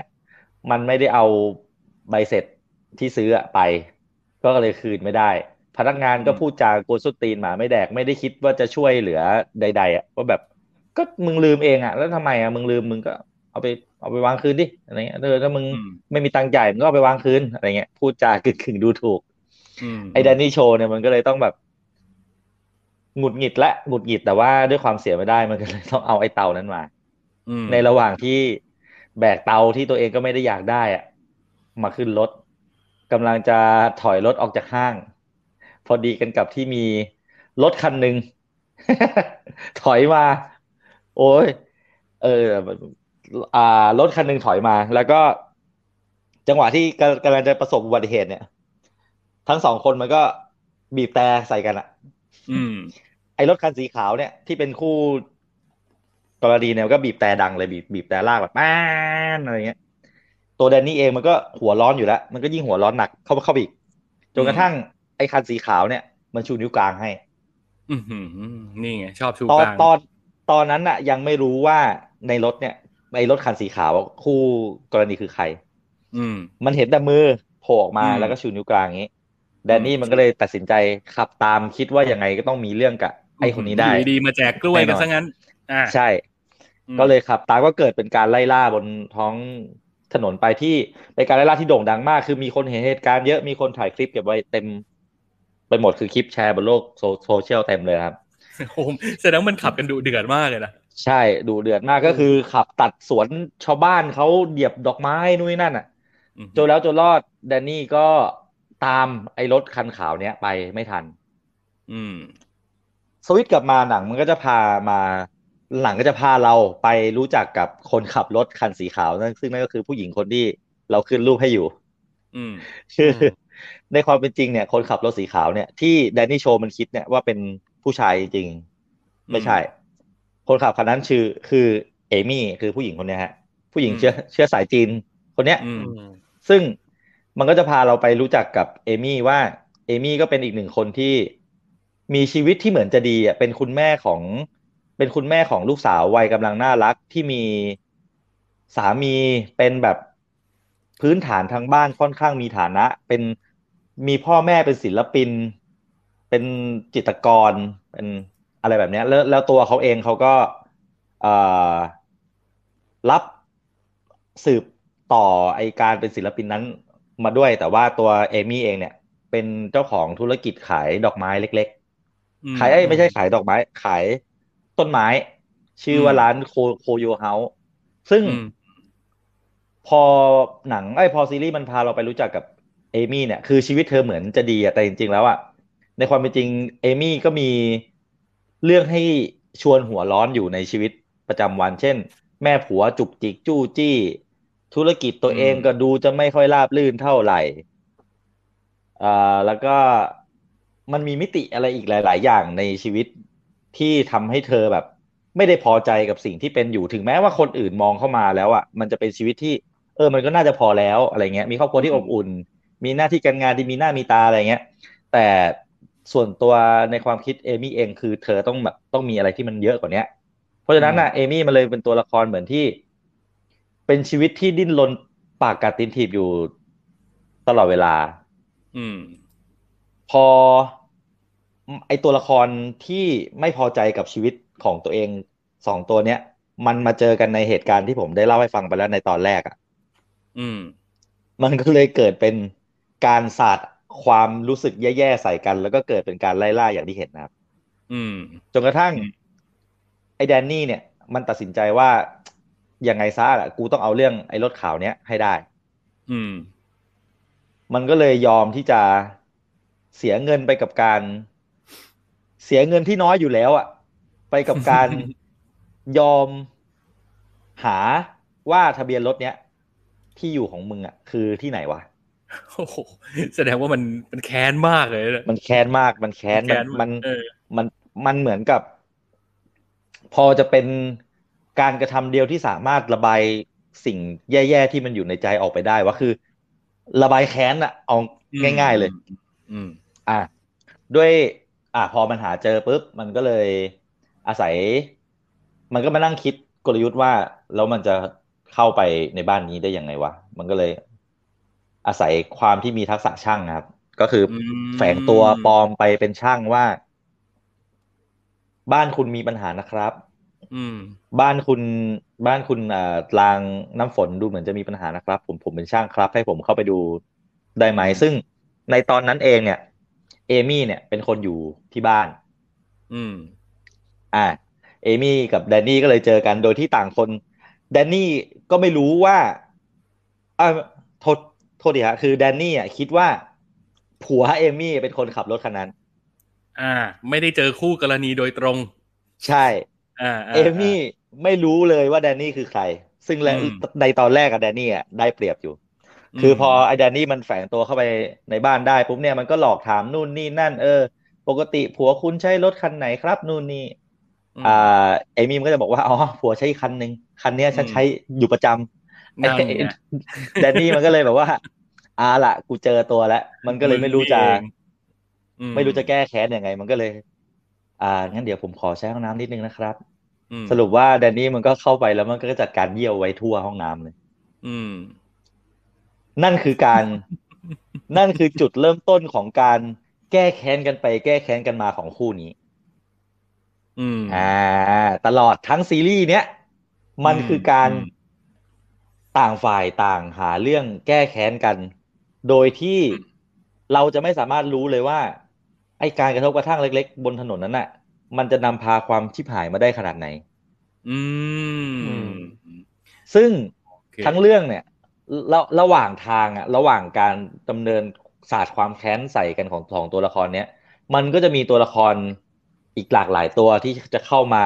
โหมไฟความชิบหายเข้าไปอืมอ่า ซึ่งซึ่งซึ่งไม่สามารถเล่าได้แต่บอกเลยว่า A24 ทำได้ดีมาก โอ้อืโหมเอาอีกแล้ว ชื่อนี้ไม่ผิดหวังนะ ยี่ห้อนี้อืมอืม คือพอพอไปได้รางวัลออสการ์มาเนี่ย จากซื้อเจเนี่ยอืมแล้วผมรู้สึกว่านะ ผมรู้สึกว่านะ ถ้ามันมีพื้นที่บางอย่างให้สื่อที่เป็นช่องทางสตรีมมิ่งอย่างเดียวอะผมว่าเรื่องเนี้ยก็ไม่น่าพลาดรางวัลอือหือเฮ้ยแต่มัน มันก็น่าสนใจมันมีรางวัลอะไรนะเอมมี่อวอร์ดเหรอใช่ปะ อืมใช่ใช่ใช่ใช่แต่ใช่เรื่องนี้เพิ่งเข้าไงจะไม่ไม่แล้วไม่มันรู้มีว่าจะพวกได้แบบเข้าชิงหรือเปล่าสกรีนแอคเตอร์สกิลอะไรพวกเนี้ยอืมเออเอออะไรอืมพวกนั้นที่น่าสนใจ แต่เอาอย่างนี้กล่าวโดยสรุปก็คือมันมีสิบตอนใช่ไหมมันมีสิบตอนครับ ตอนละสิบครึ่งตชั่อวนโมงว่าด้วยเรื่องสิบตอนเนี้ยใช่ว่าด้วยเรื่องของการที่กูจะเอาคืนมึง เดี๋ยวมึงก็มาเอาคืนกู แล้วกูก็แค้นกว่าเดิมแล้วกูจะไปเอาคืนมึง อะไรแบบเนี้ยมันไปไปมามาแบบนี้ป่ะเอ่อ ถ้าจะพูดแบบลวกๆใช่ครับ เป็นแบบนั้นแหละ แต่มันมีอะไรที่เยอะกว่านั้น อ่า โอเค ซึ่งไปเจอเองดีกว่า ไปเจอเองไปเจอเองดีกว่า ค่อยๆ มันจะสโลเบิร์นเราไปเรื่อยอืมๆเป็นเหมือนซึ่งเป็นเหมือนเชื้อไฟรอวันระเบิด อือหือคือคือความน่าสนใจมันคืออย่างนี้เว้ยในฐานะคนที่ยังไม่ได้ดูอะไรเลยสักตอนนะครับ ดูแค่ตัวอย่าง แล้วก็จะรู้สึกว่าไอ้เรื่องแบบเนี้ย จริง ๆ มันจะจบง่ายมากเลย คือถ้ามึงสองคนเปิดใจคุยกันว่า เฮ้ย เราต่างฝ่ายต่างก็เป็นคนที่มีวันแย่ๆแล้ววันแย่ๆของเรามันดันมาเจอกันแค่นั้นเองอะแต่มันต้องเป็นความเก่งกาจของคนเขียนบทอะที่ทำให้เหตุการณ์นั้นมันไม่เกิดขึ้นอะเออใช่ใช่ใช่มันมันต้องเก่งมากๆเลยที่แบบจะคือแล้วสองคนนี้มันเจอกันแล้วด้วยนะแล้วมันต้องแบบโยงกันไปโยงกันใช่มาใช่อย่างที่เฮียบอกอือะมแล้ว แล้ว เอ่อในการเล่าเรื่องของมันน่ะ มันผมส่วนตัวผมอะผมว่ามันเจ๋ง มันเจ๋งทุกอย่างเลยอะในในซีรีส์เรื่องนี้ไม่ว่าจะเป็นบท ไม่ว่าจะเป็น character คือ character มัน มันฟังดูเหมือนมันจะเป็นเรื่องง่ายอะว่ามึงอืมมึงทำกูแค้นกูไปแก้แค้นมึงมาแก้แค้นแก้แค้นกลับเงี้ยแต่จริงอืมๆมันมันไม่ได้เป็นมิติที่ราบเรียบแบบนั้นนะครับ มันอืมอืมอืมมันมีมิติในตัวละครมันมีมิติในตัวละครประกอบ มันมีเรื่องยิบยิบย่อยๆที่มันใส่เข้ามาแล้วที่มันเจ๋งคือ อะไรก็ตามที่มันหยอดไว้อะมันไม่เคยลืมกลับมาเล่นเลยอะแล้วอะไรก็ตามที่มันมันหยอดไว้อะมันเป็นมุกได้แบบตลอดเวลาเลยครับน่าสนใจ แล้วผมว่าอันนี้ผมตั้งข้อสังเกตว่าแบบไอ A24เนี่ยนะมันต้องอะไรกับชาว Asian อะด้วยความที่มันมันจะชอบหยิบคติหยิบเอา ความเชื่อความคิดค่านิยมอะไรของคน Asian มาเล่นอะซึ่งอืมซึ่งอย่างอันเนี้ยเราก็รู้สึกว่ามันเอาจริง ๆ คือถ้าเกิดเปลี่ยนชุดไปใส่ชุดจอมยุทธมันก็คือหนังมึงฆ่าพ่อกูกูจะฆ่าพ่อมึงอะไรอย่างเงี้ยมันมันมีความเป็นหนังจีนแบบนั้นอะพวกแบบอืมล้างแค้นสิบปีไม่สายอะไรอย่างนั้นอะอืม แล้วเออมันมันมันมันเกลียดมากเลยแล้ว แล้วในทุกๆการกระทำหรือในทุก ๆคำพูดที่มันดำเนินเรื่องไปอะครับ มันจะสอดแทรกเรื่องของ อย่างที่บอกไปแล้วว่ามันเป็นเรื่องของคนต่างชาติที่อพยพเข้าไปอยู่บนผืนดินอเมริกาอืมเรื่องของคติความเชื่อของแต่ละชนชาติเกาหลีจีนญี่ปุ่นมอะไรพวกเนี้ยมีอืมมันมิติของครอบครัวเข้ามาเกี่ยวอีกมคือผมว่ามันแบบมันหยิบนู่นหยิบนี่มาผสมปนเปกันแล้วออกมาแล้วเราเชื่ออมมันไม่ได้ดูแบบ ไม่ได้ดูยัดเยียดเพื่อที่จะ ไปสู่สิ่งใดสิ่งหนึ่งอะมันจะเล่ากลมๆของมันไปอะแต่ มันก็มีบางช่วงบางตอนที่มันอาจจะเกลียนเกินเบอร์ แต่เราเข้าใจได้ว่ามันเกลียนเพราะอะไรครับ อืมอืมโอเค ก่อนจะไปต่อขอแวะอ่านคอมเมนต์นิดนึงครูเอกมาบอกว่า ดูสิบนาทีปิดเลยครับ แต่ก่อนผมก็หัวร้อนดูแล้วกลัวกลับไปนิสัยเดิม เจออะไรก็หมุดหงิดไปหมด อันนี้ อืม แล้วก็มีคุณฟูฟูบอกว่า เอาจริงตอนดูพรีวิวผมเห็นละ ไม่อยากเปิดดูเลย กลัวใจตัวเองแบบโอ้โหนั่งขับรถมีคนกวนโมโหอะไรอย่างนี้นึกเนี่ถึยงตัวเองถ้าเกิด เออ ถ้าแฟนกลัวขึ้แฟนๆตามอืมถ้าพี่ๆพูดแบบเนี้ย ผมว่าหนังอืมอะประสบความสำเร็จแล้วนะประสบอืมความสำเร็จตั้งแต่หน้าหนังเลยอะมคือหนังเรื่องเนี้ย มันจุดเริ่มต้นมันคืออย่างนี้เลยครับ มันอืมคือทางเลือกสองทางอะว่า ถ้าเราขอโทษกันล่ะ จะจบแบบไหน หรือถ้าเราสารต่อไอความหัวร้อนนี้ของเราล่ะ มันจะพาเราไปชิบหายได้ถึงขั้นไหนอะซึ่งพูดง่ายๆผมว่าบอกเลยว่ามันมันชิบหายเกินจินตนาการอะคือเอาจริง ๆ นะไอคนที่กลัวกลัวๆเพราะว่าตัวเองก็เป็นน่ะ แล้วไม่ไม่กล้าดูเรื่องนี้เนี่ย ผมว่าหนังเรื่องนี้มันควรจะคุยกับดูคุณโดยตรง ใช่อืมใช่ พี่แหละ พวกพี่แหละ คือกลุ่มคนที่เขาอยากให้ดู อ่า คุณฟูฟูมาบอกว่า ใช่ครับ เรื่องมันจบง่าย หรือเรื่องมันจะไม่เกิดหนังจะไม่มีเลย ถ้าเหตุการณ์ต้นเรื่องไม่เกิด เช่น ถ้าจอห์นวิกไม่ขับรถคันนั้นเข้ามาเติมน้ำมันในภาคแรกเรื่องมันก็จะไม่เกิดหมาไม่ตายไม่แค้นจบเลยแฮปปี้เอนดิ้งโอ้จ้ะ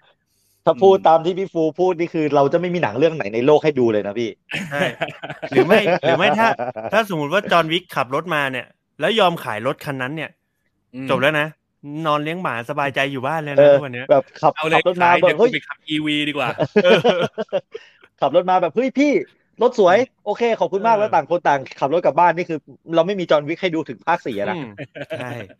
จบแล้ว เราจะไม่รู้จักเลยเอว่าอจอห์นวิกคือใคร กลับไปเลี้ยงหมาสบายใจเฉิบไปละเออเออ นั่นแหละ แต่เหตุแห่งความขัดแย้งมันก็เกิดขึ้นมาเพื่อที่มันจะส่งสารอะไรบางอย่างมาถึงพวกเราไงโดยเฉพาะคนที่ใช่หัวร้อนบนท้องถนนเนี่ยอืมอันนี้เนี่ยเออแต่ผมอะก็สาเหตุที่ผมตัดสินใจดูหนังเรื่องเนี้ย เพราะผมมีความเชื่อที่ ผิดจากพี่ทั้งสองคนเลยคือ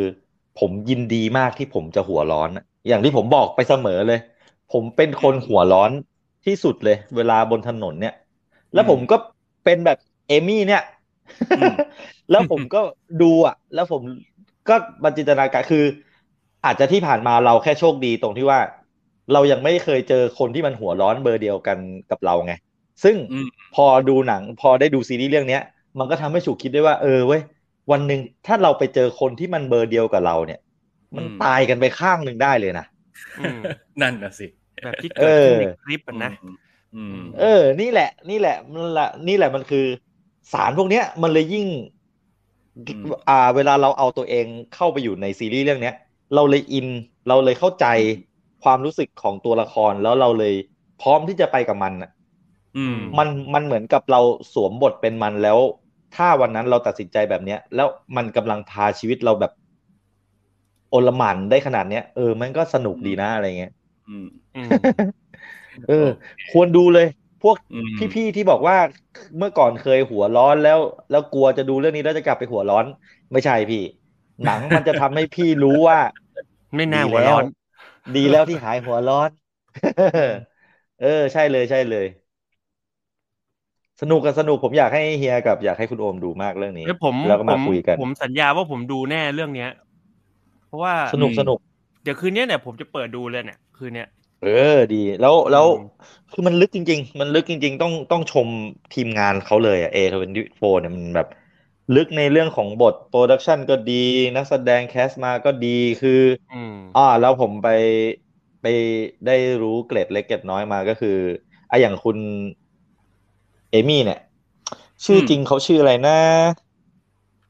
ดูในโปสเตออะไรร์ใช่ปะไม่ใช่ใช่ไหมอะไรหว่องม่อะไรไม่ใช่หว่องคนในวะโปสเตอร์ใช่ปะเขารู้แต่ว่าเขาเป็นสแตนสแตนด์อัพคอมเมดี้อะ หญิงอืมเป็นนักแสดงคอมเมดี้อยู่แล้ว อืม ส่วนไอตัวไอคุณเกรนเนี่ย เราก็เห็นฝีมือการแสดงเขาเขามาอยู่แล้ว คือสองคนเนี้ยเอาอยู่เลย รวมถึงตัวละครประกอบใด ๆ ก็ตามทุกคนเล่นดีหมด แล้วก็สองคนเนี้ยเขาเป็น ผู้อำนวยการสร้างซีรีส์เรื่องนี้ด้วย เป็นทีมอือืมอืมโอเคอะคุณฟูฟูมาบอกว่าครับ คืนนี้หลังไลฟ์จะดูต่อถ้าทีวีผมแตกเพราะหงุดหงิดจะเบิกใครได้แหม่พี่ฟูฟูแล้วอย่างนี้ก็พี่พี่ฟูผมจะบอกว่า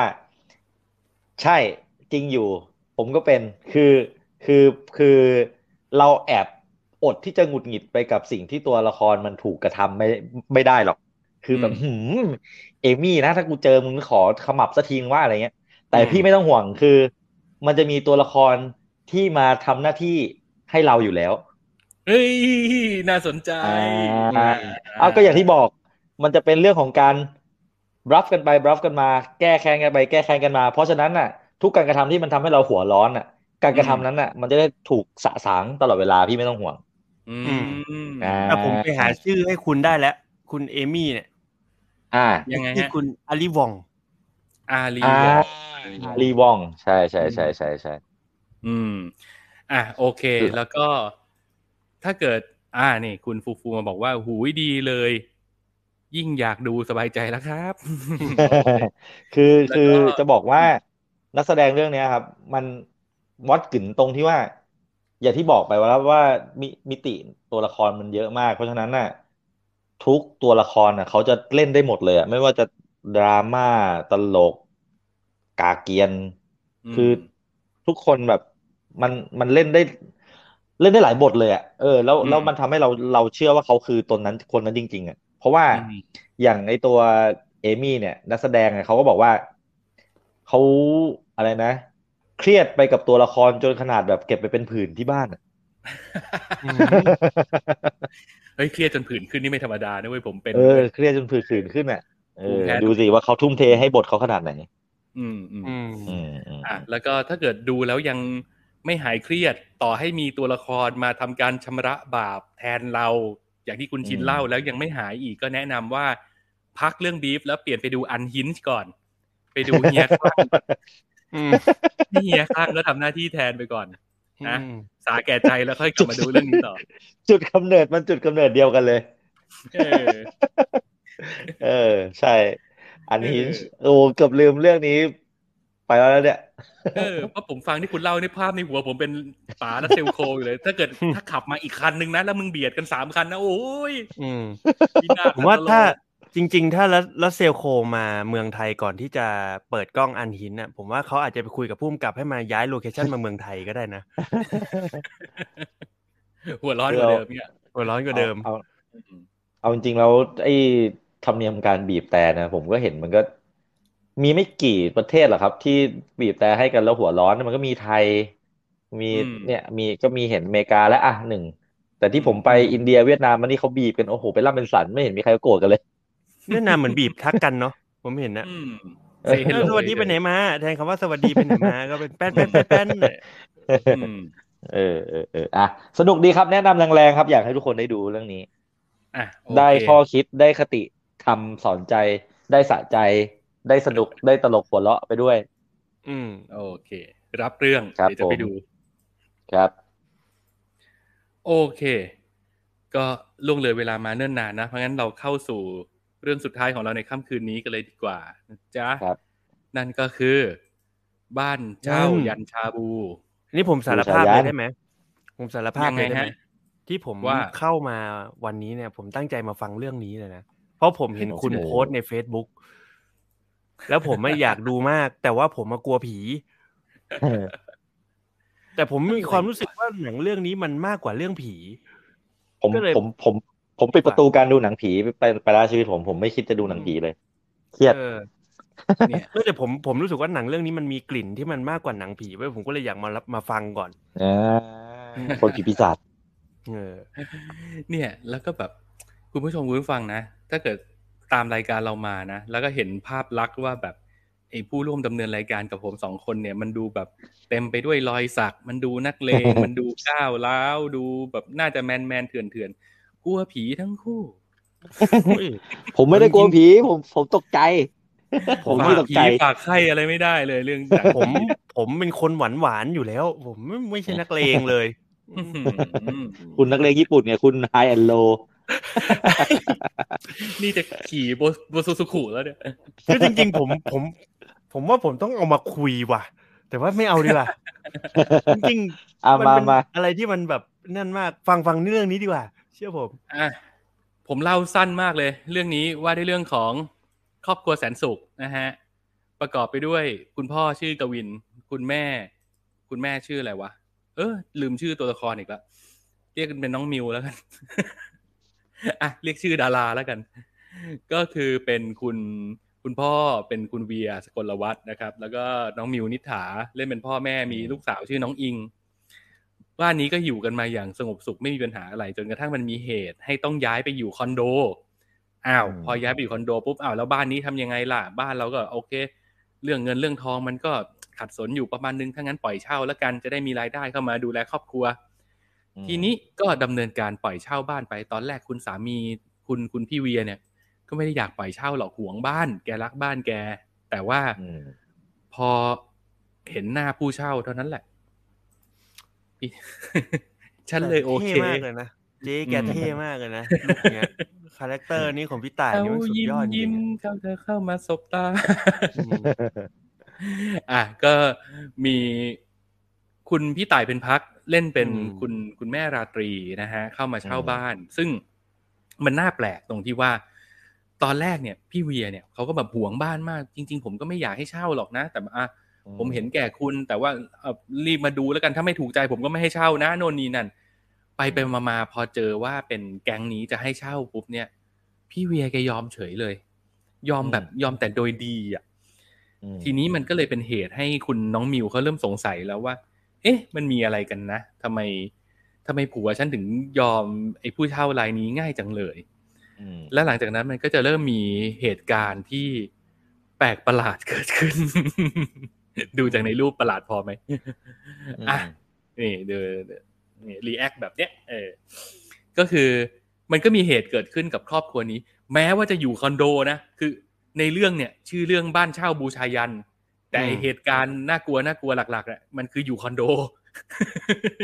อืมเพราะฉะนั้นเนี่ย เออ ไอคอนโด เนี่ยโคตรหลอนเลย คือพอไปอยู่คอนโดปุ๊บมันก็จะแบบ ตอนแรกก็อยู่กันดี แต่ มันเริ่มจากการสงสัยผัวตัวเองก่อนว่าทำไมยอมง่ายจังแล้วหลังจากนั้นก็ค่อย ค่อย ๆ มีเรื่องน่าสงสัยเพิ่มมากขึ้น จากความสงสัยมันก็ค่อยเติมเติมเรื่องหลอนๆเข้าไปว่าแบบ อยู่ดีๆ ลูกก็ละเมอขึ้นมาแล้วก็บอกแม่จ๋ามีคนอยู่ในห้องอะไรเงี้ยคือมันเป็นเบอร์นั้นมันเป็นเบอร์นั้นอืมอืม และไอเหตุประหลาดคาดเดาไม่ได้ว่ามันมีอะไรเกิดขึ้นเนี่ย มันมันพุ่งเป้าไปที่เด็กอะ่ะ ซึ่งโอ้โหใจคอมันโหดร้ายอันนี้ อันนี้ต้องต้องตำหนิไปถึงคุณจิมโสพลพุ่มกับเรื่องนี้นะฮะว่าใจคอมนโหดร้ายมันพุ่งเป้าไปที่เด็กขนาดนั้นอืมอืมเดี๋ยวก่อนนะ ผมตามเรื่องไม่ทันคือ บ้านเช่าปล่อยไปแล้ว แต่ว่าชีวิตของอืมครอบครัวเนี้ยเขายังก็อยู่ที่คอนโด แต่ว่าใช่เรื่องแปลกๆมันตามมาที่คอนโดนะฮะ ใช่ มันมาเล่นคอนโด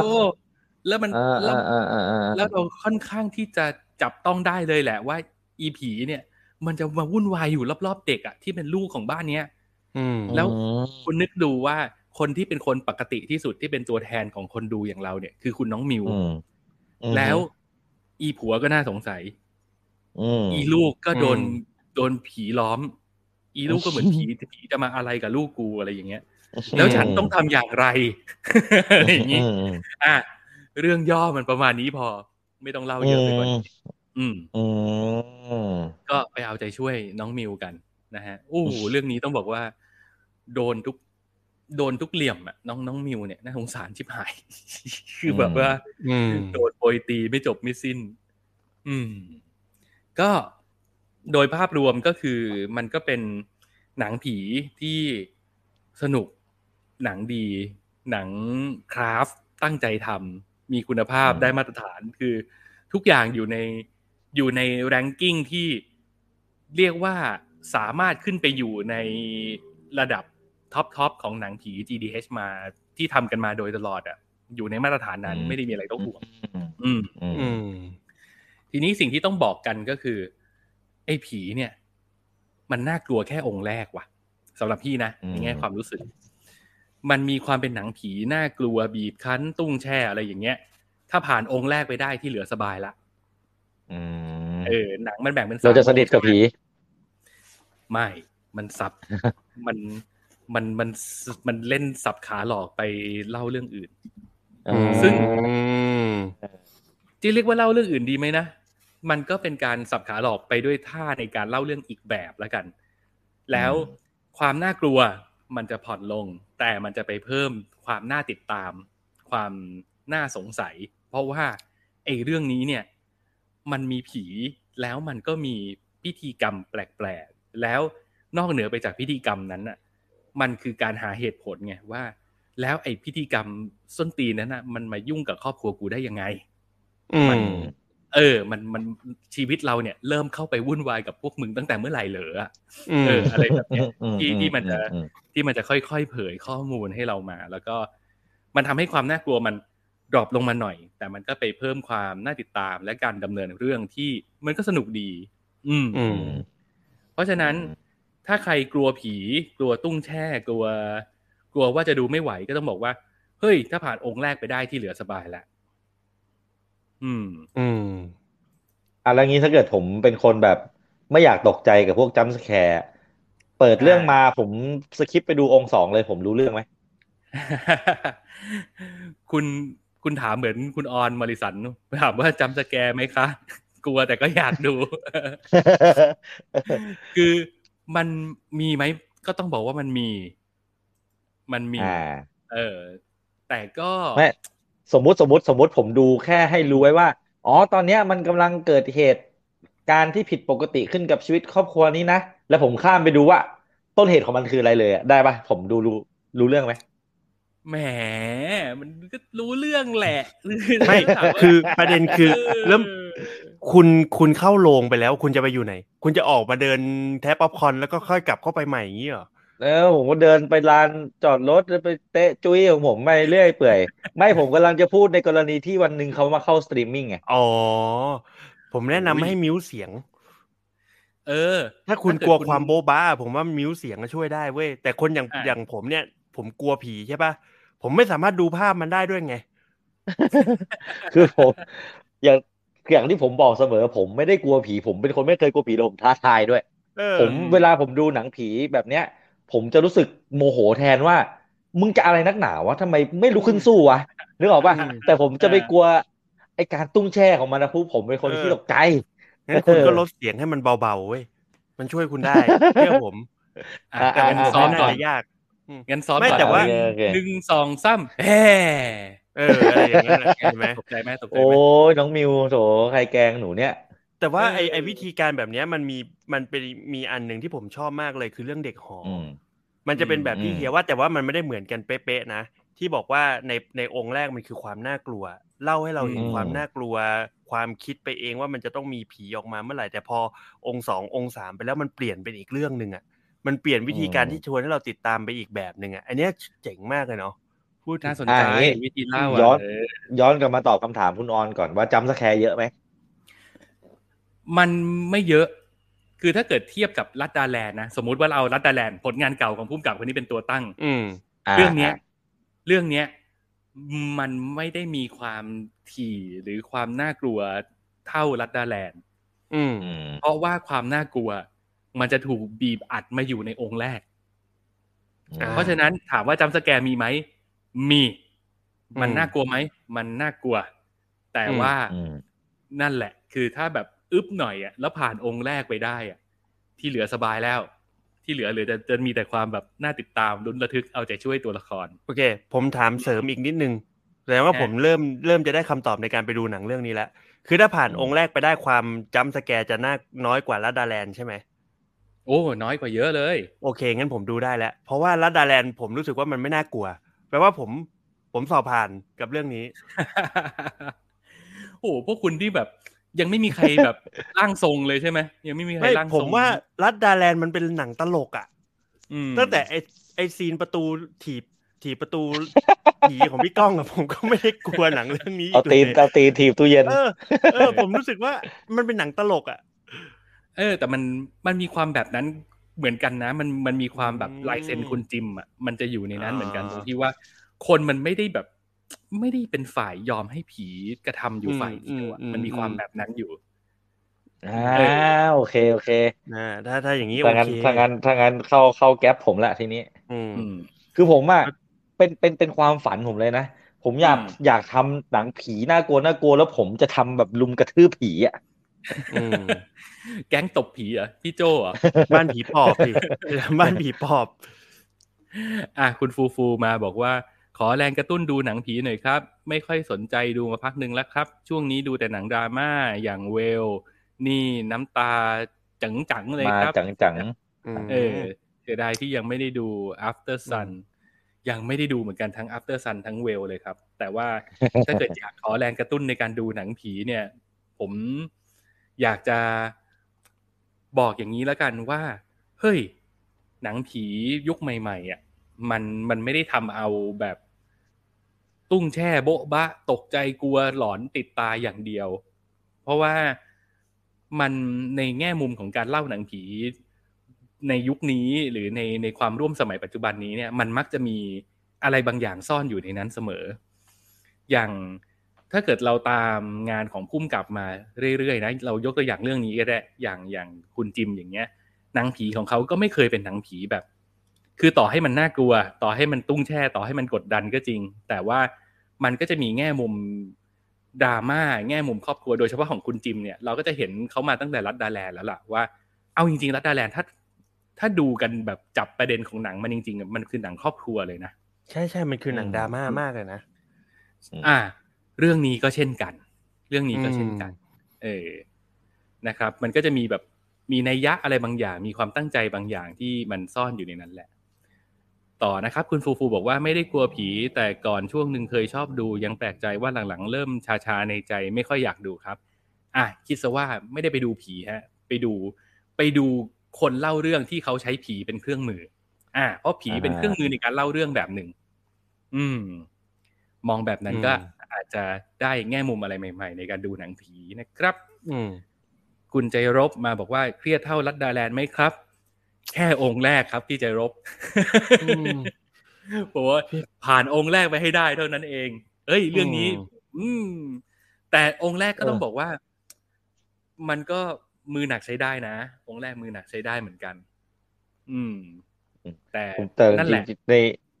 อืมในในมุมมองที่ผมมีต่อต่อหนังผีอะมันมันทำให้ผมเรียนรู้เรื่องศาสตร์ของการใช้เสียงอะอืว่ามันทำให้เราเครียดได้ขนาดไหนอะมันเรื่องจริงนะโอ้โหคือ ทุกๆ ครั้งเวลา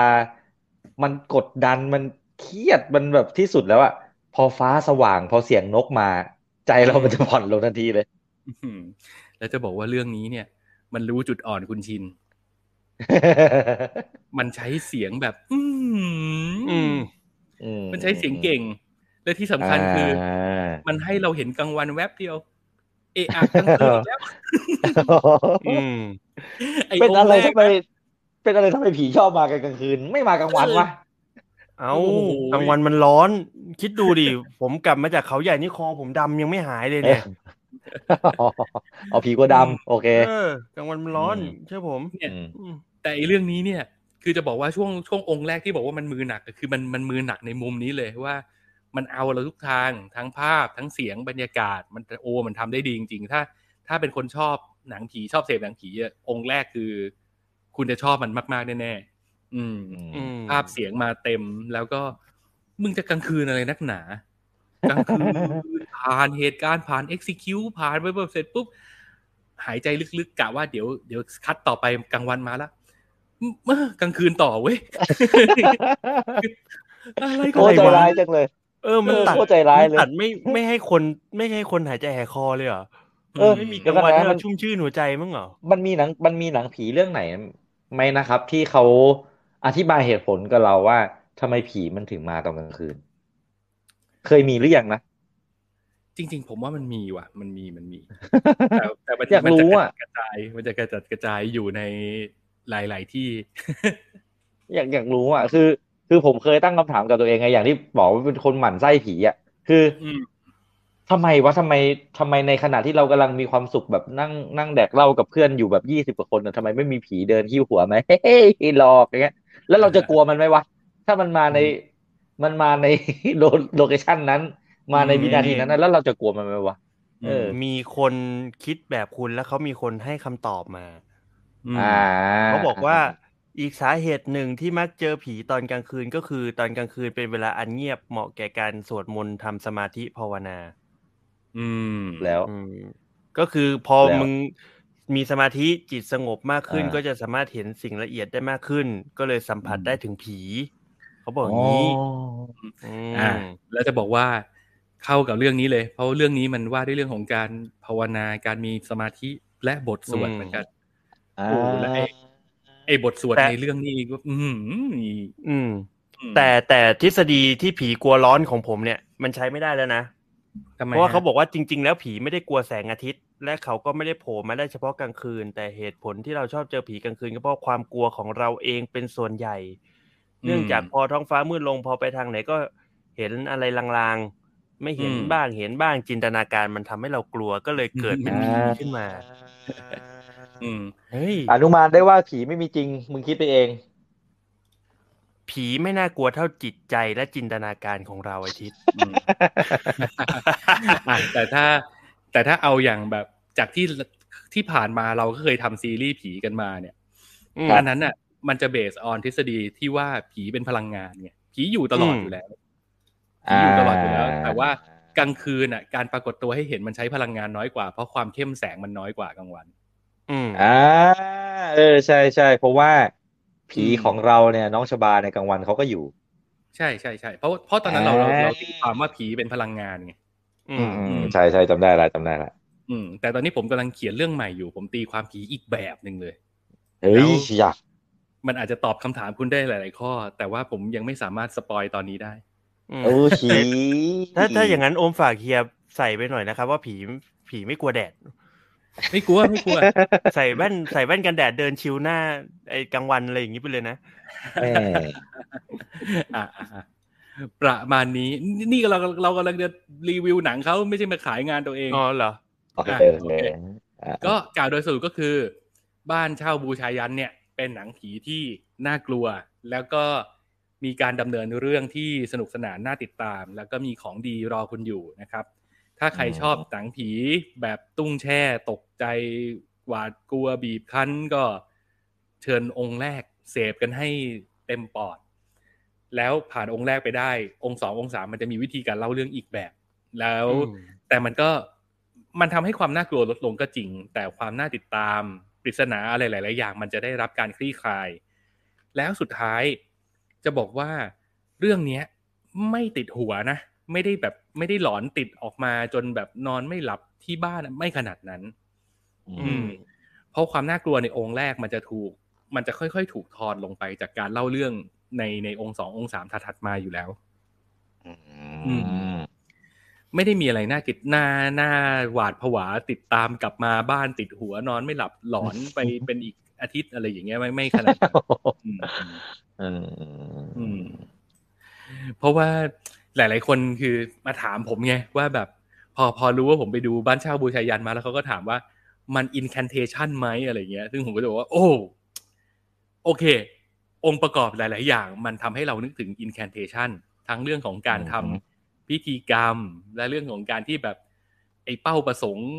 ของทั้งหมดอะมันว่าด้วยเรื่องของเด็กคนหนึ่งอะไรอย่างเงี้ย ซึ่ง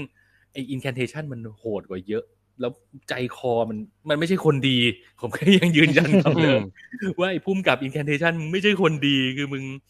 มึงทำกับเด็กขนาดนี้เนี่ยมึงโอ้โห ตอนเด็กๆมึงโดนเพื่อนแกล้งมาแน่ๆอืม อะคุณฟูฟูบอกว่า ล่าสุดเพื่อนให้ไอเดียมา ว่าจะกลัวผีทำไม ถ้าผีมาขู่เราว่าจะทำให้ตาย เราก็บอกมันดีว่า ถ้ากูตายกูกลายเป็นผี สเตตัสเท่ามึงมาถึงตอนนั้นเอาคืนมึงหนักๆเลยนะ เอาดิอืมเอออืมนี่แหละ หลอกมาหลอกกลับนะอย่างนี้นะ เออ เออ ถ้ามึงเกลียดกูมึงจะอยากได้กูไปเป็นพวกมึงทำไมวะอืมอืมเออ แล้วผีในหนังไทยส่วนมากมันไม่มีจรรยาบรรณไงคือกูทำอะไรมึงอะไม่ไม่ไม่ผมว่าผีเมืองนอกก็ไม่มีจรรยาบรรณ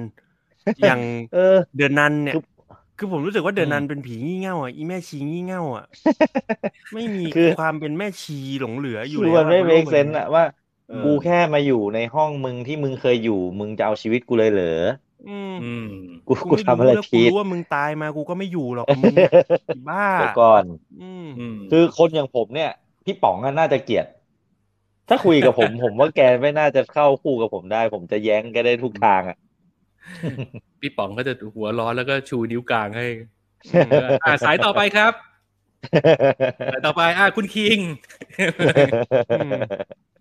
คุณคิงเพื่อนรักเขาเนี่ยคุณคิงเออแต่แต่เรื่องนี้น่าดูเรื่องนี้น่าดู อ่าอ่าจะเป็นหนังผีในรอบหลาย ๆ ปีที่ผมจะไปดูแล้วกันเพราะว่าผมว่ามันจะเป็นหนังผีที่มันน่าจะมีตัวละครบางตัวที่ทำหน้าที่แทนผมได้อะที่แบบจะอืมเอาคืนไอ้พวกไม่มีเหตุมีผลน่ะอืม เออเออเออน่าดูน่าดูเป็นไปได้ แล้วก็อะอีกอย่างหนึ่งก็คือ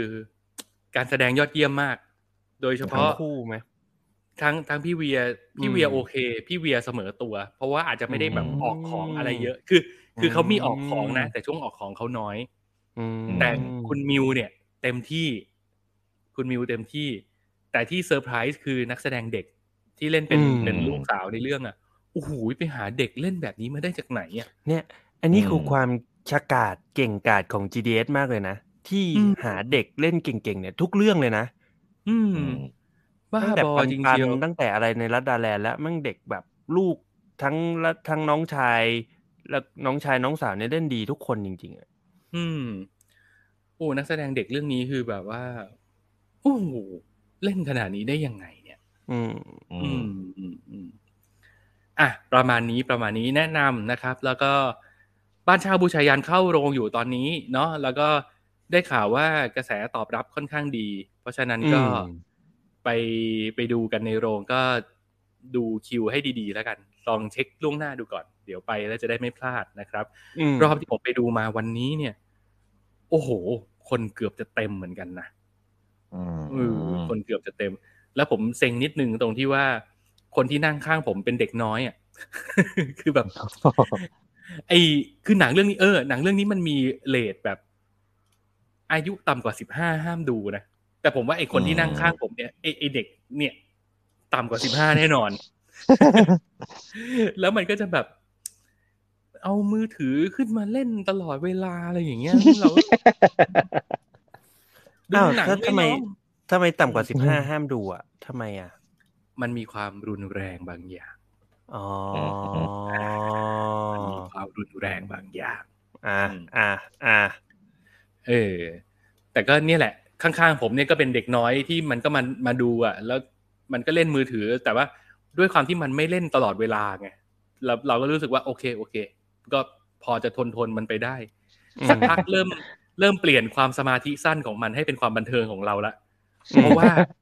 เราก็จะดูรีแอคมันไง เพราะว่าไอ้พวกฉากน่ากลัว ฉากตื่นเต้นฉากลุ้นอะ เด็กมันจะ react แบบชัดกว่าเรามากอะเพราะว่าเรามีประสบการณ์การดูหนังผีมาพอสมควรเนาะอะไรหลายๆอย่างเราก็นั่งดูนิ่งๆ แต่ไอ้เด็กมันจะอินมาก เด็กมันแบบเฮ้ยตายตายตายโอ้มันเล่นเล่นใหญ่มากอืมเฮ้ยจริงๆในคนยุคสมัยเรา การดูหนังผีเอาเอาแฟนที่เพิ่งจีบกันไปดูหนังผีนี่เป็นไม้ตายของเราเลยนะ อืมอืมอืมอะคุณฟูฟูบอกว่าถ้าต่ำกว่าสิบห้าห้ามดู งั้นไปสิบหกคนดูได้ไหมครับเฮ้โอ้ยร้ายว่ะร้ายว่ะร้ายว่ะเอออืมน่าจะได้นะพี่อืมลองดูลองดูพี่ฟู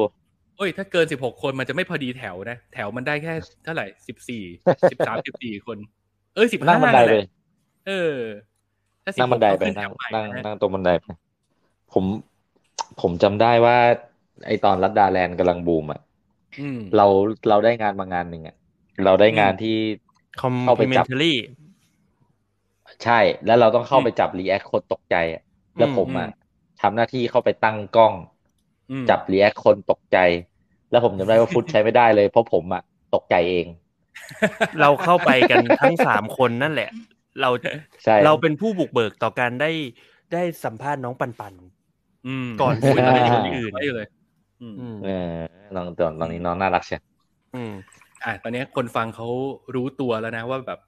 สมัยก่อนมันฮิตมากเลยเนอะเวลาแบบหนังผีหรือหนังตลกอะมันจะมีคนเข้าไปตั้งกล้องไนท์ช็อตแล้วก็ถ่ายคนดูใช่รีแอคใช่ใช่เดี๋ยวนี้ไม่ค่อยเห็นแล้วนะ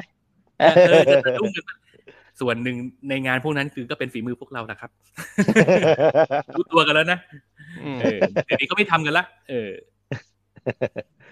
อืมเอาจริงๆแล้วคือ ไอ้ที่สมัยก่อนเราทำอะมันก็เป็นการละเมิดสิทธิส่วนบุคคลเหมือนกันนะดีแล้วล่ะที่ที่เดี๋ยวนี้เขาไม่เอาอะดีแล้วที่เดี๋ยวนี้เขาไม่ทำกัน เออเอออืเอมออืมแอบด้วยนะแอบด้วยนะไม่บอกด้วยไม่ขอด้วยนะเออแล้วเออแล้วพอเราส่องไนท์ช็อตในนั้นมันเห็นหมดไงว่าใครแบบแค่ขี้มูกเกาอืม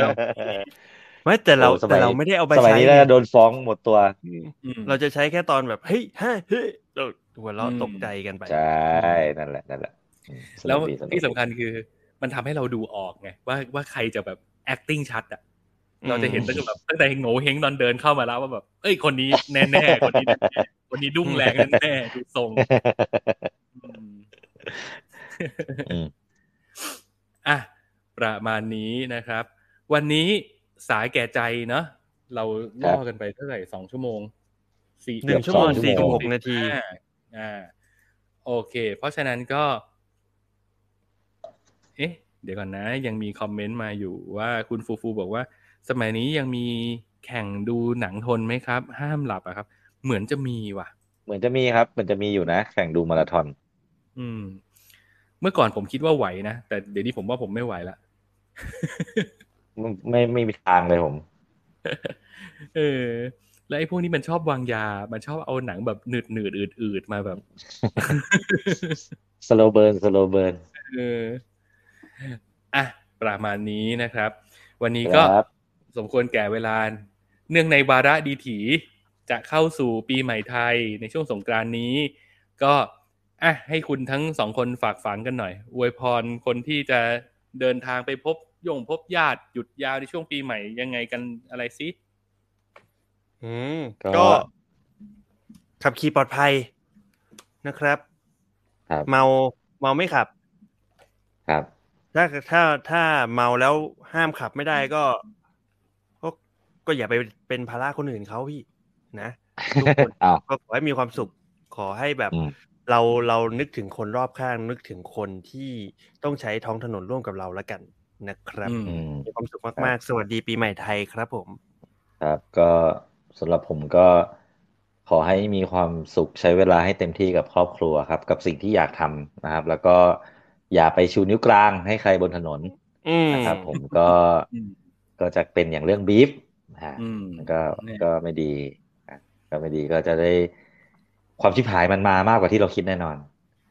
อือืมมนะครับ ก็ครับขับขี่กันด้วยความระมัดระวังครับ จะดื่มจะอะไรก็เอาให้เต็มที่แต่ว่าก็ตั้งอยู่บนพื้นฐานของการไม่เดือดร้อนผู้อื่นก็แล้วกัน อืม อ่า ครับคผรัมบผม อะโอเค ก็ เช่นกันสำหรับใครที่จะต้องเดินทางไกลเนาะกลับบ้านต่างจังหวัดไปท่องเที่ยวอะไรกันก็แล้วแต่ก็ขอให้เดินทางปลอดภัยนะครับ แล้วก็ช่วงสงกรานต์ปีใหม่แบบนี้เนี่ยโอ้โหคนเดินทางกันเยอะ แล้วอุบัติเหตุก็เยอะใช่แล้วเราก็เห็นตัวเลขกันมาทุกปี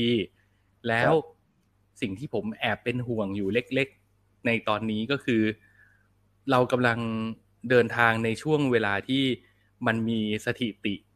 ฟ้องให้เราเห็นอยู่ชัดๆอะว่ามันมีอุบัติเหตุเยอะ แล้วยิ่งอืมช่วงนี้ มันก็มีทั้งเรื่องของกัญชา มีเรื่องของกระท่อมเนาะมันก็อืมเหมือนกับไปไปตีบวกให้อีกอะผมไม่รู้เหมือนกันนะ อันนี้อาจจะห่วงเกินเหตุไปก็ได้ แต่ผมคิดว่าระวังตัวกันไว้หน่อยก็ดี เพราะเราก็ไม่รู้อืมหรอกว่า คนที่ขับรถอยู่บนถนนนั้นน่ะเขา